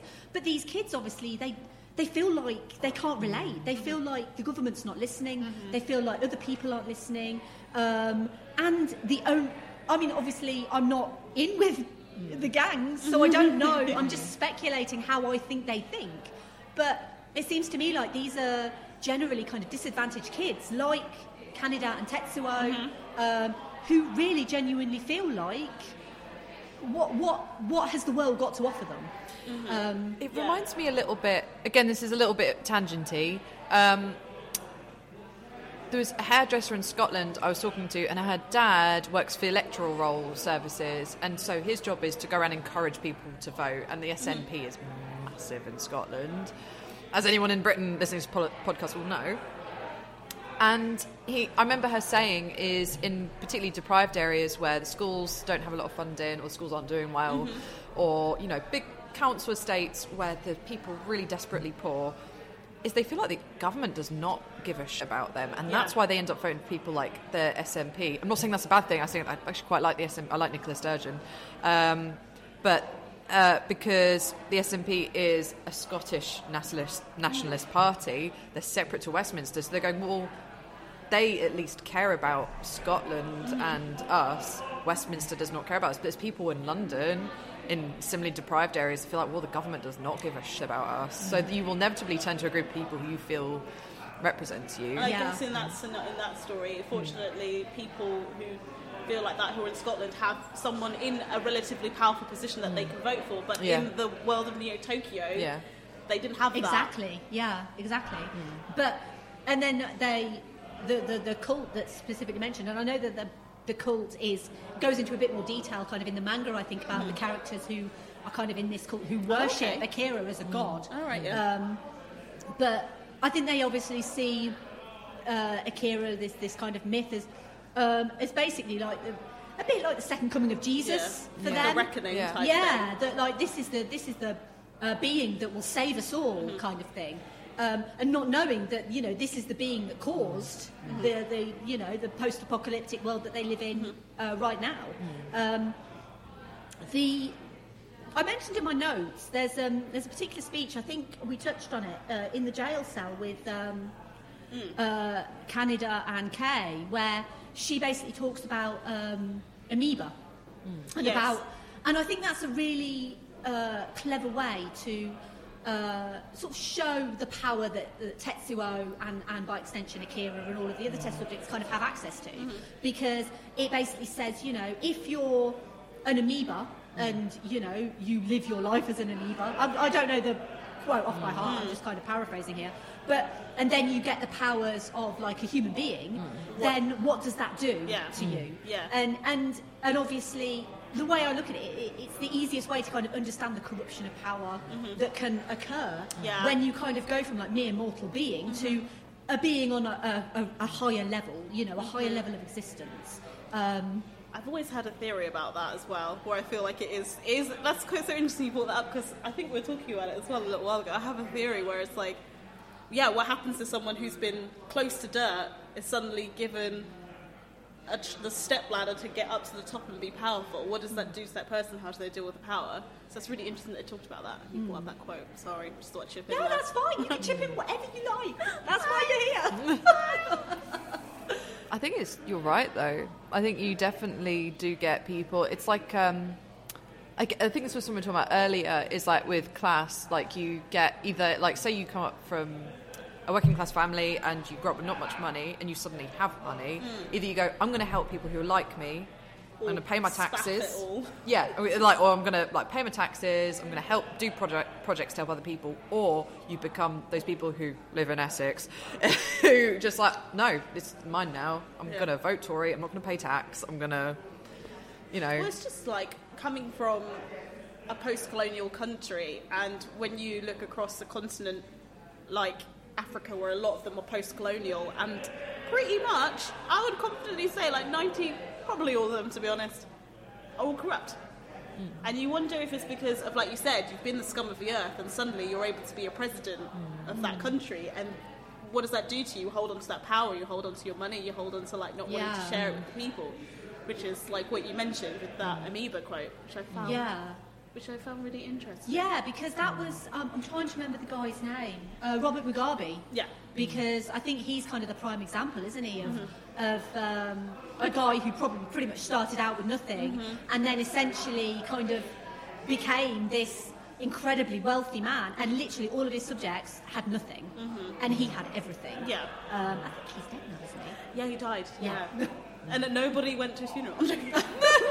Oh, wasn't there, girl. Yeah. sass of Benita right now. Sorry, like- yeah. But no, that's really interesting. I actually didn't pick up on that. I, I heard the, obviously the speech and I registered that, but I didn't register it until now you brought it up again. Yeah. Yeah. I'm like, oh my god, yes. Oh my god, Rebel Dioramas! Oh my Oh god, my God, God. I feel like opening up my mind. Uh, Bear in mind, uh, listeners, before this, before we start recording, we were literally just like talking in American to each other. Like, Oh my gosh! Oh Look my at her God. back. Yeah. quoting Um, Baby Got Back. yeah, we. It's, it's now baby got back crossed with you have nothing to lose but your shackles, comrade. Brilliant.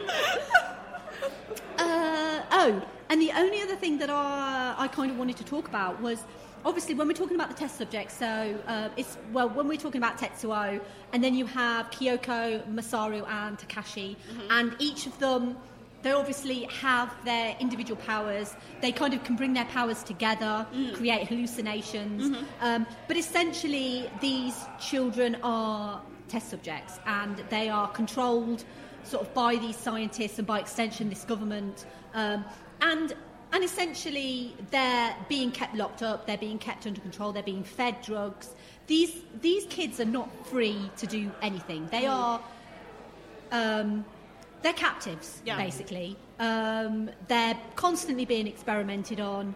And um, but when you see, obviously, what happens to Tetsuo, obviously, when he actually ends up escaping, um, and what, as his powers kind of continually manifest, um, it gives you a really good indication and idea of, of why the, the government and by extension the scientists were, were actually trying so hard to kind of keep them under control because they created these beings, obviously, over time. Um, and they couldn't control Akira. Um, and Akira ended up blowing up Tokyo. So they've created these these beings um, by way of experimentation, um, and and now they have to kind of keep them, but they're like constantly just pumping them full of drugs and just trying to control them.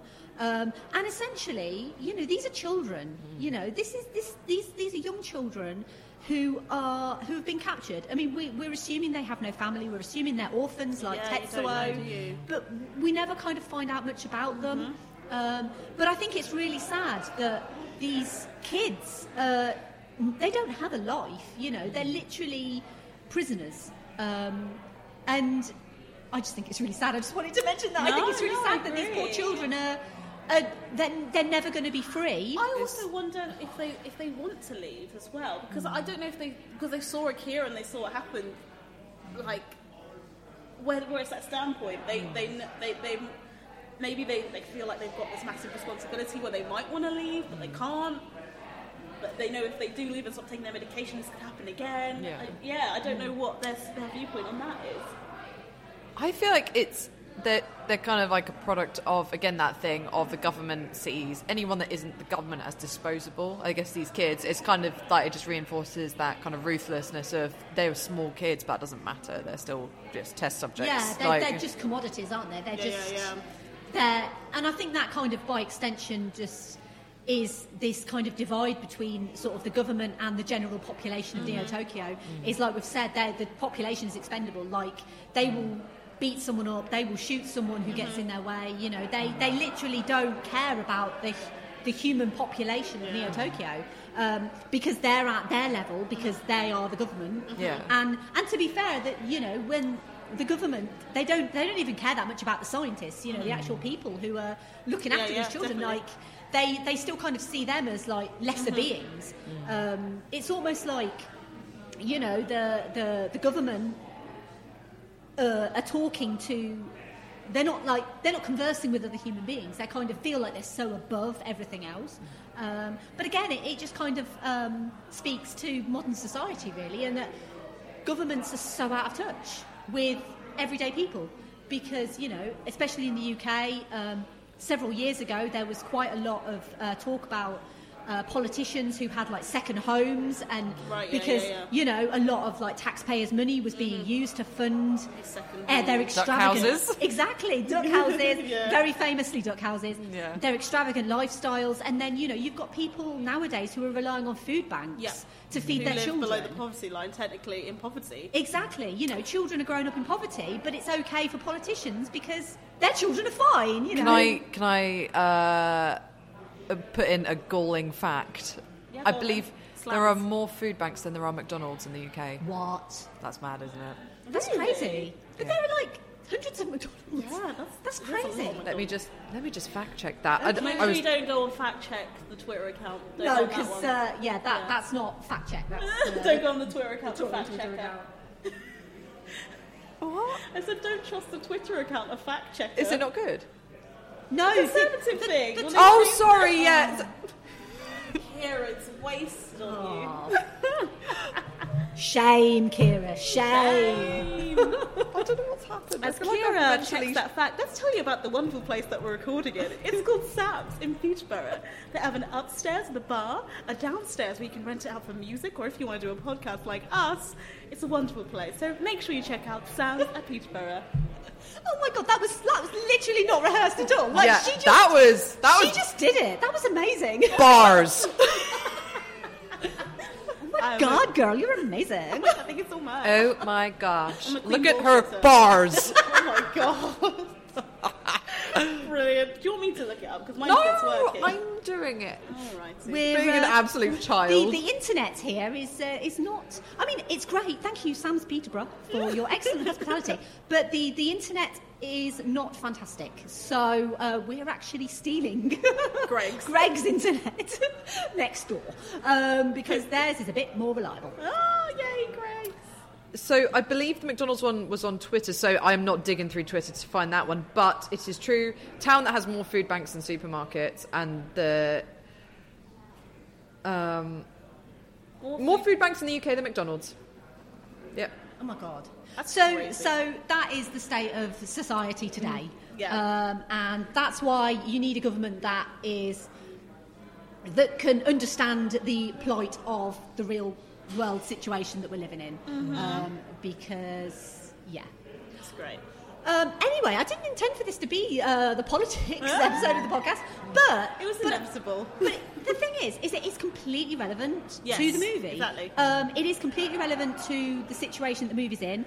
We are in the same year that Akira is set in, and we're experiencing the same issues that Neo Tokyo is experiencing. It's just a little bit different because it's a kind of different country and everything like that. So it's, it's not kind of the same. We don't really have an Akira. uh, hopefully not. Not so many violent attacks, hopefully. Hopefully, well, I mean, yeah, the, the situation is bad. Um, hopefully, something good will happen. Um, And, um, oh, really, I mentioned earlier um, that this movie has obviously influenced so many other movies. Um, and I mean, the main movie that kind of comes to my mind, and I don't know if you guys have seen it, is a movie called Chronicle. No, what's Chronicle? So, Chronicle, I believe, came out in. I haven't got internet, but I think can it came check. out in 2012 or 2011. Let me check for It's you, a Josh. Trank Chronicle. Yeah, 2012. 2012. Okay. The movie Chronicle, I believe it was his first feature film. Um, And it's basically about a group of young men, and they are basically dossing about in the forest, and they basically find uh, like a hole, and they find something in the hole. It's like a power source, and they basically end up getting powers. I have heard of this. I remember the Yeah. trailer Yeah. for this film. Yeah, it's it's a really interesting film. I don't want to obviously spoil it too much. Um, it's got a great performance by Michael B. Jordan. Um, it's, I think it's one of the first films he was in. Oh, I have seen this film. Have you? You said Michael B. Jordan. I was like, oh, I've and seen it. And you were then. like, "Hell yeah, girl!" I'm like, Michael, how could I forget about Michael B. Jordan? Yeah, I've seen it. He's a I honey. I know, right? I have seen this film then. Yeah. Yeah, and, and obviously it's all about how these three young men cope with the powers that they have, and about one of the young men specifically. Um, he struggles with with the amount of power that he has, and it, it ends up corrupting him. And it's a very similar theme to Akira. Um, it's obviously not exactly the same. It's just a similar theme. Yeah. Um, but it's obviously more of a superhero kind of led.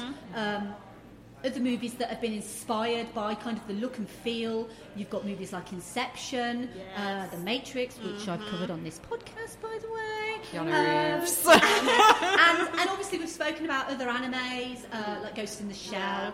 Um, Cowboy also, Bebop. Cowboy Bebop, um, Battle Angel Alita, uh, which was obviously made into a movie earlier on this year um, called Alita Battle Angel, Mm-hmm. Uh, and also kind of video games as well. When we're talking about um, sort of old style, I grew up with like the old PlayStation um, and everything like that. And Metal Gear Solid was like a Mm-hmm. Big game of the time, um, and Half Life, and and they're, they're kind of got very similar kind of looks and feels. Mm-hmm. Um, but I, I guess kind of when we're talking about the influence of this of this movie specifically, I mean it influenced so many uh, other movies, but when we're talking about uh, anime specifically, I kind of think that people people tend to kind of go to Akira as kind of the go-to recommendation. Mm. Like, or if if you uh, if you're interested in this kind of style of movie, to watch Akira. Mm-hmm. Yeah. Um, why do you think that a movie like Akira is kind of more prevalent than a movie like Ghost in the Shell, for mm. example? Like, do you think it's because of the themes of the movie or the look of the movie or because I kind of feel like if someone said to me, "Oh, w- what anime would you recommend?" Mm. I'd probably kind of go for Akira sort of over something else. Um, and Ghost in the Shell is obviously an, an influence, Yeah. uh, more of an influence to the Matrix actually um, than this is. But do you think there's a particular reason why Akira is just like the go-to movie, like Yeah. for anime in general? I would say, um, I think because Ghost in the Shell is not a little bit more odd, but it's it's because you're, you're the main the main lead. She's like a cyborg. Yes. Yes. Yeah, yeah. She's not human, so maybe that removes the relatability. And I felt like I think with Ghost uh, Ghost in the Shell as well. I feel like it's very um, it's really it's more obscure. It's more it's more like just not weird, but it's yeah, just more obscure. So I guess I, I guess maybe people think to recommend Akira because the story's really like it's it's not as obscure. It might be easier for someone to dive into. Yeah. I don't know. I, I don't know if it's just as simple as that. I do love I love the visuals in Ghost in the Shell as well. I think it's if it's it's a really be- I think, yeah they're beautiful to look at. I feel like I don't know. I feel like the themes in Akira are a bit more universal, maybe. Yeah. Like, um, also maybe less problematic imagery. Ghost in the Shell, like her waps are out constantly. We're literally like, I remember the first time I watched it, I was like, "Is this going to get tiring?" Because I was like, "I'm not She's into that," so. I'm just like, I mean, I, I was not bothered by it because I was like, she's a cyborg and like she needs it to use her powers, so I'm like, okay, I can get that. It You was can probably think it's a gratuitous, bit- though. It was like hot woman, sexy tits, cyborgs, interesting tits. It seemed a bit like it did. I felt like there was a male gaze on that. Like, um, Yeah, I felt like which it, yeah, I felt that dated badly. I felt that I was like, oh god. And I remember the person I was watching with at the time said, yeah, okay, it's a bit, a bit wapsy. Like, just it's the tits are a bit eye roll worthy, but Uh, but maybe you've seen it. it as an adult. I haven't seen Ghost in the Shell in a while as an adult. It so- struck me as being aged badly with that, just the male gaze side of it. Apart from that, though, Ghost in the Shell, I was recommended 1st Mm-hmm. They were like, Ghost in the Shell, you'll really like, and I did really like it. Yeah. Like, I mean, I think, like I said earlier, when you're talking about anime in general, uh, any anime recommendation is a good Yeah. anime recommendation. So, I mean, obviously, if you listen to this and you've not seen Akira, then epic fail. Yeah. Uh, you should go and watch it because it's really, really good. Um, but also, similarly, I mentioned Ghost in the Shell quite a lot in the Matrix episode because there's a lot of similar imagery and themes um, in both Ghost in the Shell and the Matrix. And I know I recommended Ghost in the Shell uh, back in that episode. Um, so I'm going to recommend it again uh, just because it's really damn good. I mean, Yeah. you know, I, I feel like I really like it. it's if you do enjoy i mean and who doesn't enjoy the matrix i mean come on it's it's fantastic mm-hmm. but if if if you do kind of like that kind of questions of existence and, and who and who you are and what makes you you and and all of that sort of stuff then i think ghost in the shell is fantastic. I feel like we're, we are running out of time a little bit. Um, the soundtrack to this movie um, is kind of a mix of sort of traditional uh, traditional music and sort of a very kind of 80s synth um, which you would think actually you would think dates the movie but it actually doesn't, doesn't. because it somehow doesn't. I It really like the sounds really futuristic. Stuff. Yeah. I really love the choral stuff because Yeah. they did a lot of like they got a lot of um, when I was listening watching it. I really noticed like how they used kind of choral kind of grunts and like Yeah. it was very like almost like not tribal but very like Yeah. really like ancient. it does feel like- tribal Yeah. but did you notice as well like the names of the characters are in the chants Oh, Oh, no, I didn't know that. So I was listening really carefully to the music, and I can't remember exactly where, but there's one piece of music where they're obviously doing these Mm-hmm. kind of uh, very kind of tribal chants, and in the middle of it they're going like Tetsuo, Kaneda. It's really good. It's really I'm good. gonna have to listen to that. Yeah, it's really, really good, and it's really like, oh my god, like you know, they're talking about the characters in the movie. Um, but yeah, it, I mean, and it's it's phenomenal because it's it's very kind of 80s synth, but it feels very kind of futuristic. Like it feels like Blade Runner's like that too. Yeah, like yeah, the- yeah. The, weird um, synth. How would you call it? Almost like a clarinet, not clarinet though, but that weird, almost woodwind, oh, wind instrument synth sound they use in Blade Runner. Hmm. It sounds old, but simultaneously futuristic. It's weird. It, it is weird. Some yeah, some good sound. I really, I really noticed the sound and, and like the music. I mean, in particular, I really noticed it whenever it was on. It really was like, just, I don't know. It really added to the scene. Yeah, I yeah. felt like I had goosebumps sometimes just because the music was just rising so much with Yeah. what was happening, and I was like, fuck. Because especially when it's kind of going to that climactic battle at the Hmm. end, and the music is just kind of rising with it, Yeah. and it, it genuinely does kind of, and that I, and I know I kind of talked uh, on this podcast before about the power of like music Mm-hmm. and how music is used in, in film to kind of bring you really into that sort of scene, you know, whether it be emotional or you know, or, or just like an action scene or something like that, Yeah, yeah. And, and how music can really be, bring you in. And I think Akira was a great example Mm-hmm. of how they use the music. They use kind of this very traditional music Mm-hmm. along with this very kind of futuristic music. And you would think it wouldn't work, but it really It does. really does, yeah. Um, so yeah, the soundtrack is really great, Mm-hmm. um, and I think really the final thing that I wanted to talk about was um, for a long, long time they have talked about uh, a live-action remake.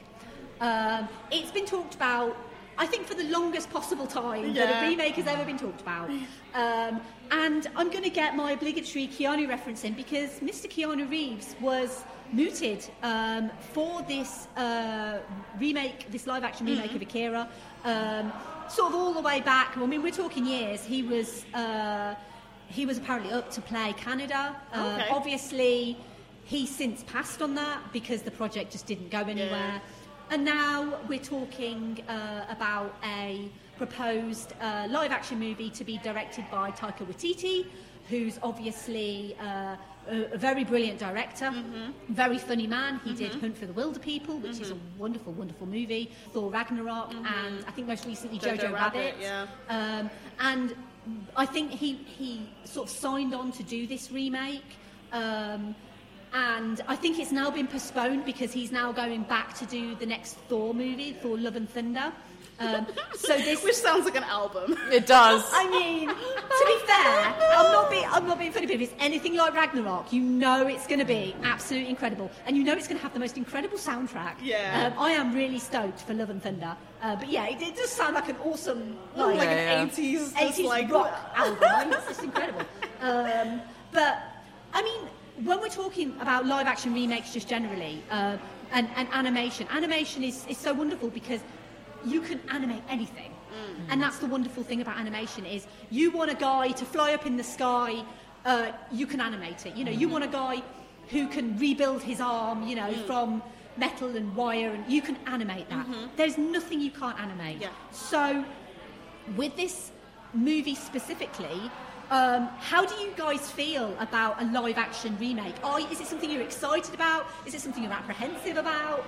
Is it something that if Keanu Reeves was in it, you'd be like, hell yeah, get me that ticket? Um, I mean, I, it, it goes without saying, I think that Taika Waititi is very keen to make it set in Japan. He's very keen to hire Japanese actors Oh, that's because good. Post Ghost in the Shell. Exactly. Yeah. You know, the, Gate. the whitewashing gate of Ghost in the Yeah. Shell was such a, a critical problem. disaster Yep. and a commercial disaster and a disaster just generally. Um, so I think it's really great that Taika Waititi uh, is very keen to sort of keep it very uh, in keeping with the current story. But yeah, I guess. How would you guys feel? Would it be something that you'd be interested in to go and see? If they can make it look like Blade Runner, if they because Blade Runner I think is aesthetically stunning. So, you know, if they take from like other sci- you know dystopian sci-fi films, I would be here for it. It's I. It would be easy to be purist, and there'd be part of me that would go, it won't be as beautiful uh, as an an- hand animated version, but it might be beautiful for different reasons if it's done well. Um, my disclaimer: I have so much respect for anyone who does visual effects. I think that's a real, it's a real art form. It's a real skill. It's incredible what you can do with visual effects now. If you think the last 50 years, how they've changed. Um, I, I'm, I'm always skeptical about live action versions of animated films. And I don't know if it's because of the purist nature of me, like you mentioned, Kira, where it's like I have such a love for animation Yeah. that maybe biases me like massively. But I don't know if I've seen an incredible live action version of an animated film yet. Hmm. And I would like to be proved wrong. So if, the, if Akira 2000 and whatever year it comes out is the one that changes it for me, I'll be. Yeah, I don't know. I'm, I'm always apprehensive about it. I wouldn't say I'm excited, but I'll always be like, I really hope you do it well. That's Yeah. kind of like all, all, I, all I really want. Because, I mean, Ghost in the Shell, the live action one, regardless of the whole fiasco of whitewashing it, where I was like, really, you should have cast um, characters who fit that demographic better, was visually really beautiful. I really liked it. It, it did have a very It- kind of unique visual style. I think there was there was some things to like about it. Yeah. But I kind of felt like the whole whitewashing thing Yeah. detracted from it very much. Yeah. Um, because I kind of feel like the arguments that they gave for having Scarlett Johansson in the role, it, it didn't make any sense. no, it was and then, stupid. It, and it then- didn't have arguments. Exactly, and then spoilers for the live action Ghost in the Shell. Um, and then um, towards the end, when she finds out that she was actually um, an Asian woman, s- you know, so it was like Yeah. they, they you find out that she's got this body of Scarlett Johansson, but she was actually an Asian woman. Yeah. And I kind of feel like, well, that kind of makes it a bit worse because you're Yeah. kind of saying she used to be an Asian woman, Yeah. but now she's just Scarlett not. Johansson. Yeah. yeah. So you're implying as that's- if, as if it's like better. Yeah. You know, um, and I kind of feel like that was a big mistake. Yeah. If, yeah, if I if I took out all that controversy with it and I was to look at it just to be like, okay, this is an adaptation of a film, regardless of their casting decisions. um, but it, it did. Ha- when I watched it, I was like, wow, this. Some of the stuff was like really reminded me of the feelings I got when I watched the anime. Mm. So I was like, I know you can get there. You can get, replicate some of these moments that we've talked about when we watched the anime. So I would never say I'm really excited about it, but I'd always be like, I really hope you do it well because it deserves yeah, it. it deser- yeah, Yeah. it needs to be done well. It Yeah. needs to be done right. So I'll be interested to see how it comes out. Yeah, I think I, I definitely think that. Well, I, I I guess like you, I always feel a bit apprehensive because because animation because I love animation so much, and I just feel like it's the in thing to kind of take your animation and make it live action, and that's obviously something that Disney are doing a lot of at the moment, to kind of varying degrees of greatness. Um, you know, I kind of feel like a lot of it is a bit more of a cash grab than a, oh, we've got a really good story to tell, let's tell it in live action. Um, so I, I'm very hopeful that something like Akira, which is so relatable and uh, and so and such an interesting topic to kind of talk about, even even when it comes out in like four or whatever years time. Um, I think it will still be an interesting thing to have as a live action. Um, I I think nothing will ever compare to this and what this is and how beautiful it looks and how and just how much kind of went into it. You know, Yeah. there's there's and I think that's the problem is when you have something that's so great, you a live action's never going to make it any better. You're always going to have this kind of impossibly mm. high standard of of animation and storytelling. And and I do kind of wonder that yes, it, it's a good idea to to kind of have this this excellent director come in and to say, yeah, we're going to make sure that our cast is is you know reflective of Japanese society and you know we're going to make it as great as we possibly can. But I kind of feel like it's a bit of an impossible task. Um, but I mean, if Keanu Reeves was in it, I'd be like, give me that ticket right now. Um, I was just going to say, I wonder if it'd be curious to get the opinion of someone once this Akira live action one does come out, who's watched the live action first, then watch the animation. Yeah. Because I think I'm biased. I watch the animation Exactly, first. yeah. I'm always gonna. There's gonna be a level of nostalgia. There's gonna be like. Yeah, your first experience was this form, Yeah. so it'll be interesting in a few years' time. But I think it is good though because I think that in a way of you know younger people um, introducing them to this movie. You know, it's coming out. It's got a very well-known director who a lot of people respect a hell of a lot, and I think it's going to come out. It'll probably do really good business, and it will it will kind of introduce younger people to to this story. And I suppose that's a good thing because then they'll go back to the uh, the anime and perhaps the original manga and really kind of respect the source material a little bit. So I think from that point of view, it probably is a good thing um, to kind of have that refresh of the, the themes and the topics that this movie talks about. Um, I mean, I guess it's one of those we'll just have to wait and see uh, Yeah. sort of what they do. Um, I mean, it, it go, kind of goes without saying that Akira is one of the most successful anime movies uh, ever. Um, it was essentially made for the equivalent of nine million dollars, and it made forty-nine million. Um, that obviously that is just like the cinematic release. It doesn't take into account things like you know DVDs and Blu-rays and stuff like that. Um, I mean, it, it was a phenomenal success, and it kind of paved the way for other anime movies that came after it, um, and and generally kind of the West's love of of anime. Uh, and I mean, anime is it's all encompassing. There's movies about anything and everything.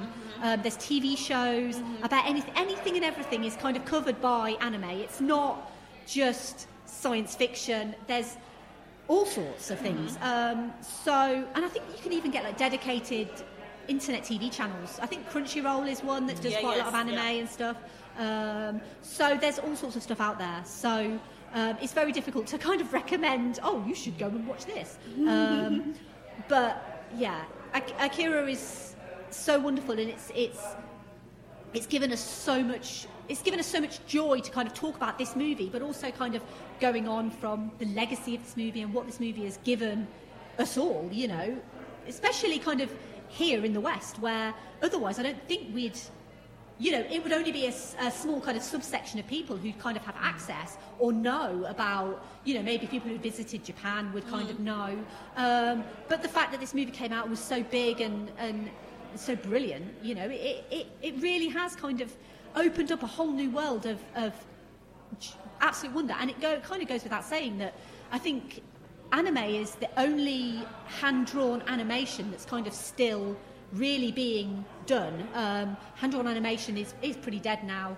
Um, it's only really in Japan, I think, that they're, they're still keen on. They do still do CGI and stuff like that a lot, but the hand drawn stuff um, is really predominantly Japan that's kind of leading, still kind of leading the way on that. So, um, and it, it truly is a, a really wonderful art form and so expressive as well. Um, now, at this point, I normally do social media thoughts um, on a movie, uh, and I normally go to like Twitter, Facebook, Instagram, whoever's kind of commented. However, because I'm recording this quite a lot in advance, no one knows, apart from us three, that we're doing Akira. So I don't actually have any. So I think we've kind of come to the end. Unless you guys want to say anything else about Akira right now? What, No, I I think we covered everything. covered everything. Yeah. Woo. um, so um, obviously, Anita, Kira, thank you so much. The name, Thank you the, for having the, us. the collective Akira. Yeah, the Akira. Akira, in Akira. person. In person, this is like the only Plot interview with we've been Akira this whole time. They genuinely have been Akira this whole time, Yeah. and no one And we really know how to control our power. We're, res- we're responsible for all the Nana children running about in Peterborough. Nana children.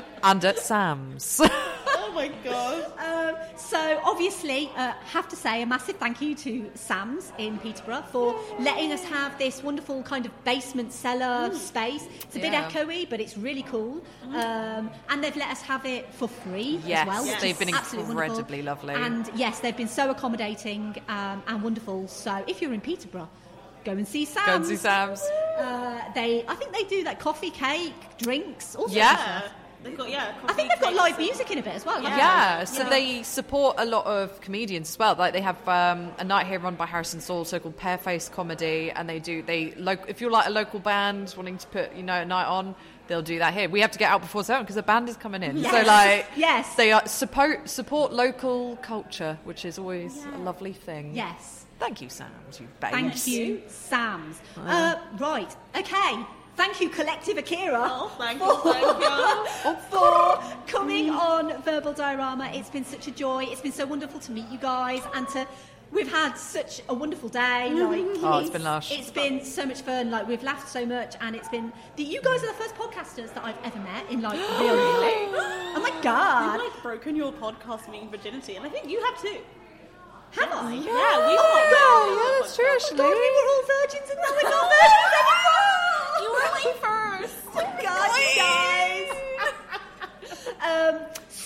Um, obviously, uh, I want to give you guys the opportunity to plug your excellent podcast. Let everyone know where they can find you on social media and stuff. Take it away, Kira. So- On top. On Facebook, we are just the Unexceptionals podcast or the Unexceptionals. Now, it uses you can actually search the handle on Facebook as well as just typing in the Unexceptionals. And the handle is at underscore unexceptionals, which is the same handle for Twitter and Instagram. Um, and we will come up immediately. It's a little uh, beautifully illustrated word unexceptionals by Anita's lovely brother Calvin Oh my Mube. God, yes. Um, Nailed it. Sorry. Calvin, yes! Yes. Yes, Calvin! Nice! It's sort of like turquoise, like aquamarine, and. Of real fantasy. yeah, it's the full fantasy. You'll see it, you'll be like, that's the full fantasy I was expecting. Yeah. Um, and if you ever want to get in contact with us, we are the Unexceptionals podcast at gmail.com. Of course, yeah. If you ever want to say anything, you want to guest on the show, or if you just want to tell us, guys, you need to stop doing this. Yeah, I, I, I listened to uh, Verbal Diorama and I just thought these people need to stop. Uh, whatever it is they're doing, stop it now. But yeah, no, thank you so much though Yeah. for uh, Em having us. thank it's you been so good fun. it's been amazing, you guys. Yeah. Thank you to everyone for listening. Um, next episode, uh, to be honest, I don't know. um, I've got a good idea of what it's going to be, but I'll, I'll add it in later. Thanks to everyone for listening. Bye. Bye. Bye. Bye, everybody. Woo. Okay, we're back in 2020. Thanks for that, past me uh, and past Anita and past Kira. Uh, welcome back to 2020. Um, so basically, we've established time travel is not a myth. It's real. It just happened. It was very uh, haphazard, but it's fine. It's okay. That is live recording. That is what live recording is. Obviously, thank you to Anita and Kira. We really did have the most amazing day together. Um, and look out for me featuring on season two of their podcast, The Unexceptionals. Um, I think they really needed someone truly unexceptional, um, and I completely fit the bill. As I mentioned, thank you for listening. Um, as always, I'd love to hear your thoughts on Akira, and make sure you subscribe and listen to The Unexceptionals as well. Before I announce the next episode, I want to tell you a little bit about Offscreen Babble, which is hosted by our Patreon producer Sade and her husband Kyle. You probably know by now that they're great, but did you know that they just released an episode on the Golden Globes? And did you know it came out a mere hours after the actual event? And that's what's so amazing about Offscreen Babble because the sheer dedication that Sade and Kyle have. Um, I don't know of any other podcast that turns around live event episodes as fast as they do. So you can listen to Offscreen Babble by searching for them in your podcast app, um, Apple Podcasts, Google Podcasts, Spotify, um, and you can find them at offscreenbabble.com or Twitter, Instagram, and Facebook at Offscreen Babble. So, the next episode, obviously, our patrons, Sade, Simon, Hardiel, and Claudia, already know this um, as they get the upcoming schedule. But for the next episode, we're going to be staying in Japan, um, except we're going to be going back a few years to feudal Japan um, for the absolutely beautiful stop motion Kubo and the Two Strings, um, which is by the aforementioned Golden Globe winning studio Laika. Um, they just won for Missing Link, but they should have won for Kubo because it's glorious. Um, so, Kubo and the Two Strings is the third movie in the animation season. So, look out for that in your podcatcher very soon.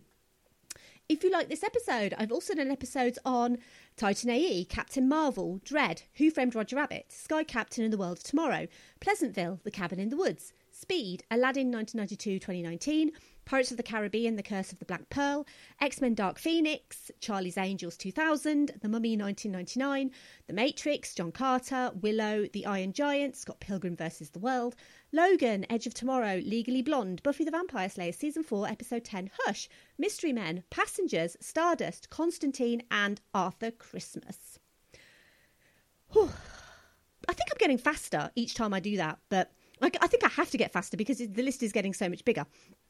And they can all be downloaded wherever you get your podcasts from. You can follow me on Twitter, Facebook, Instagram, YouTube, and Letterboxd at Verbal Diorama. You can email me general hellos, feedback, or suggestions, verbaldiorama at gmail.com. Website is verbaldiorama.com. And obviously, if you like what I do and you want to leave me a great review, you can do so on iTunes or over on Podchaser, and that would be really appreciated.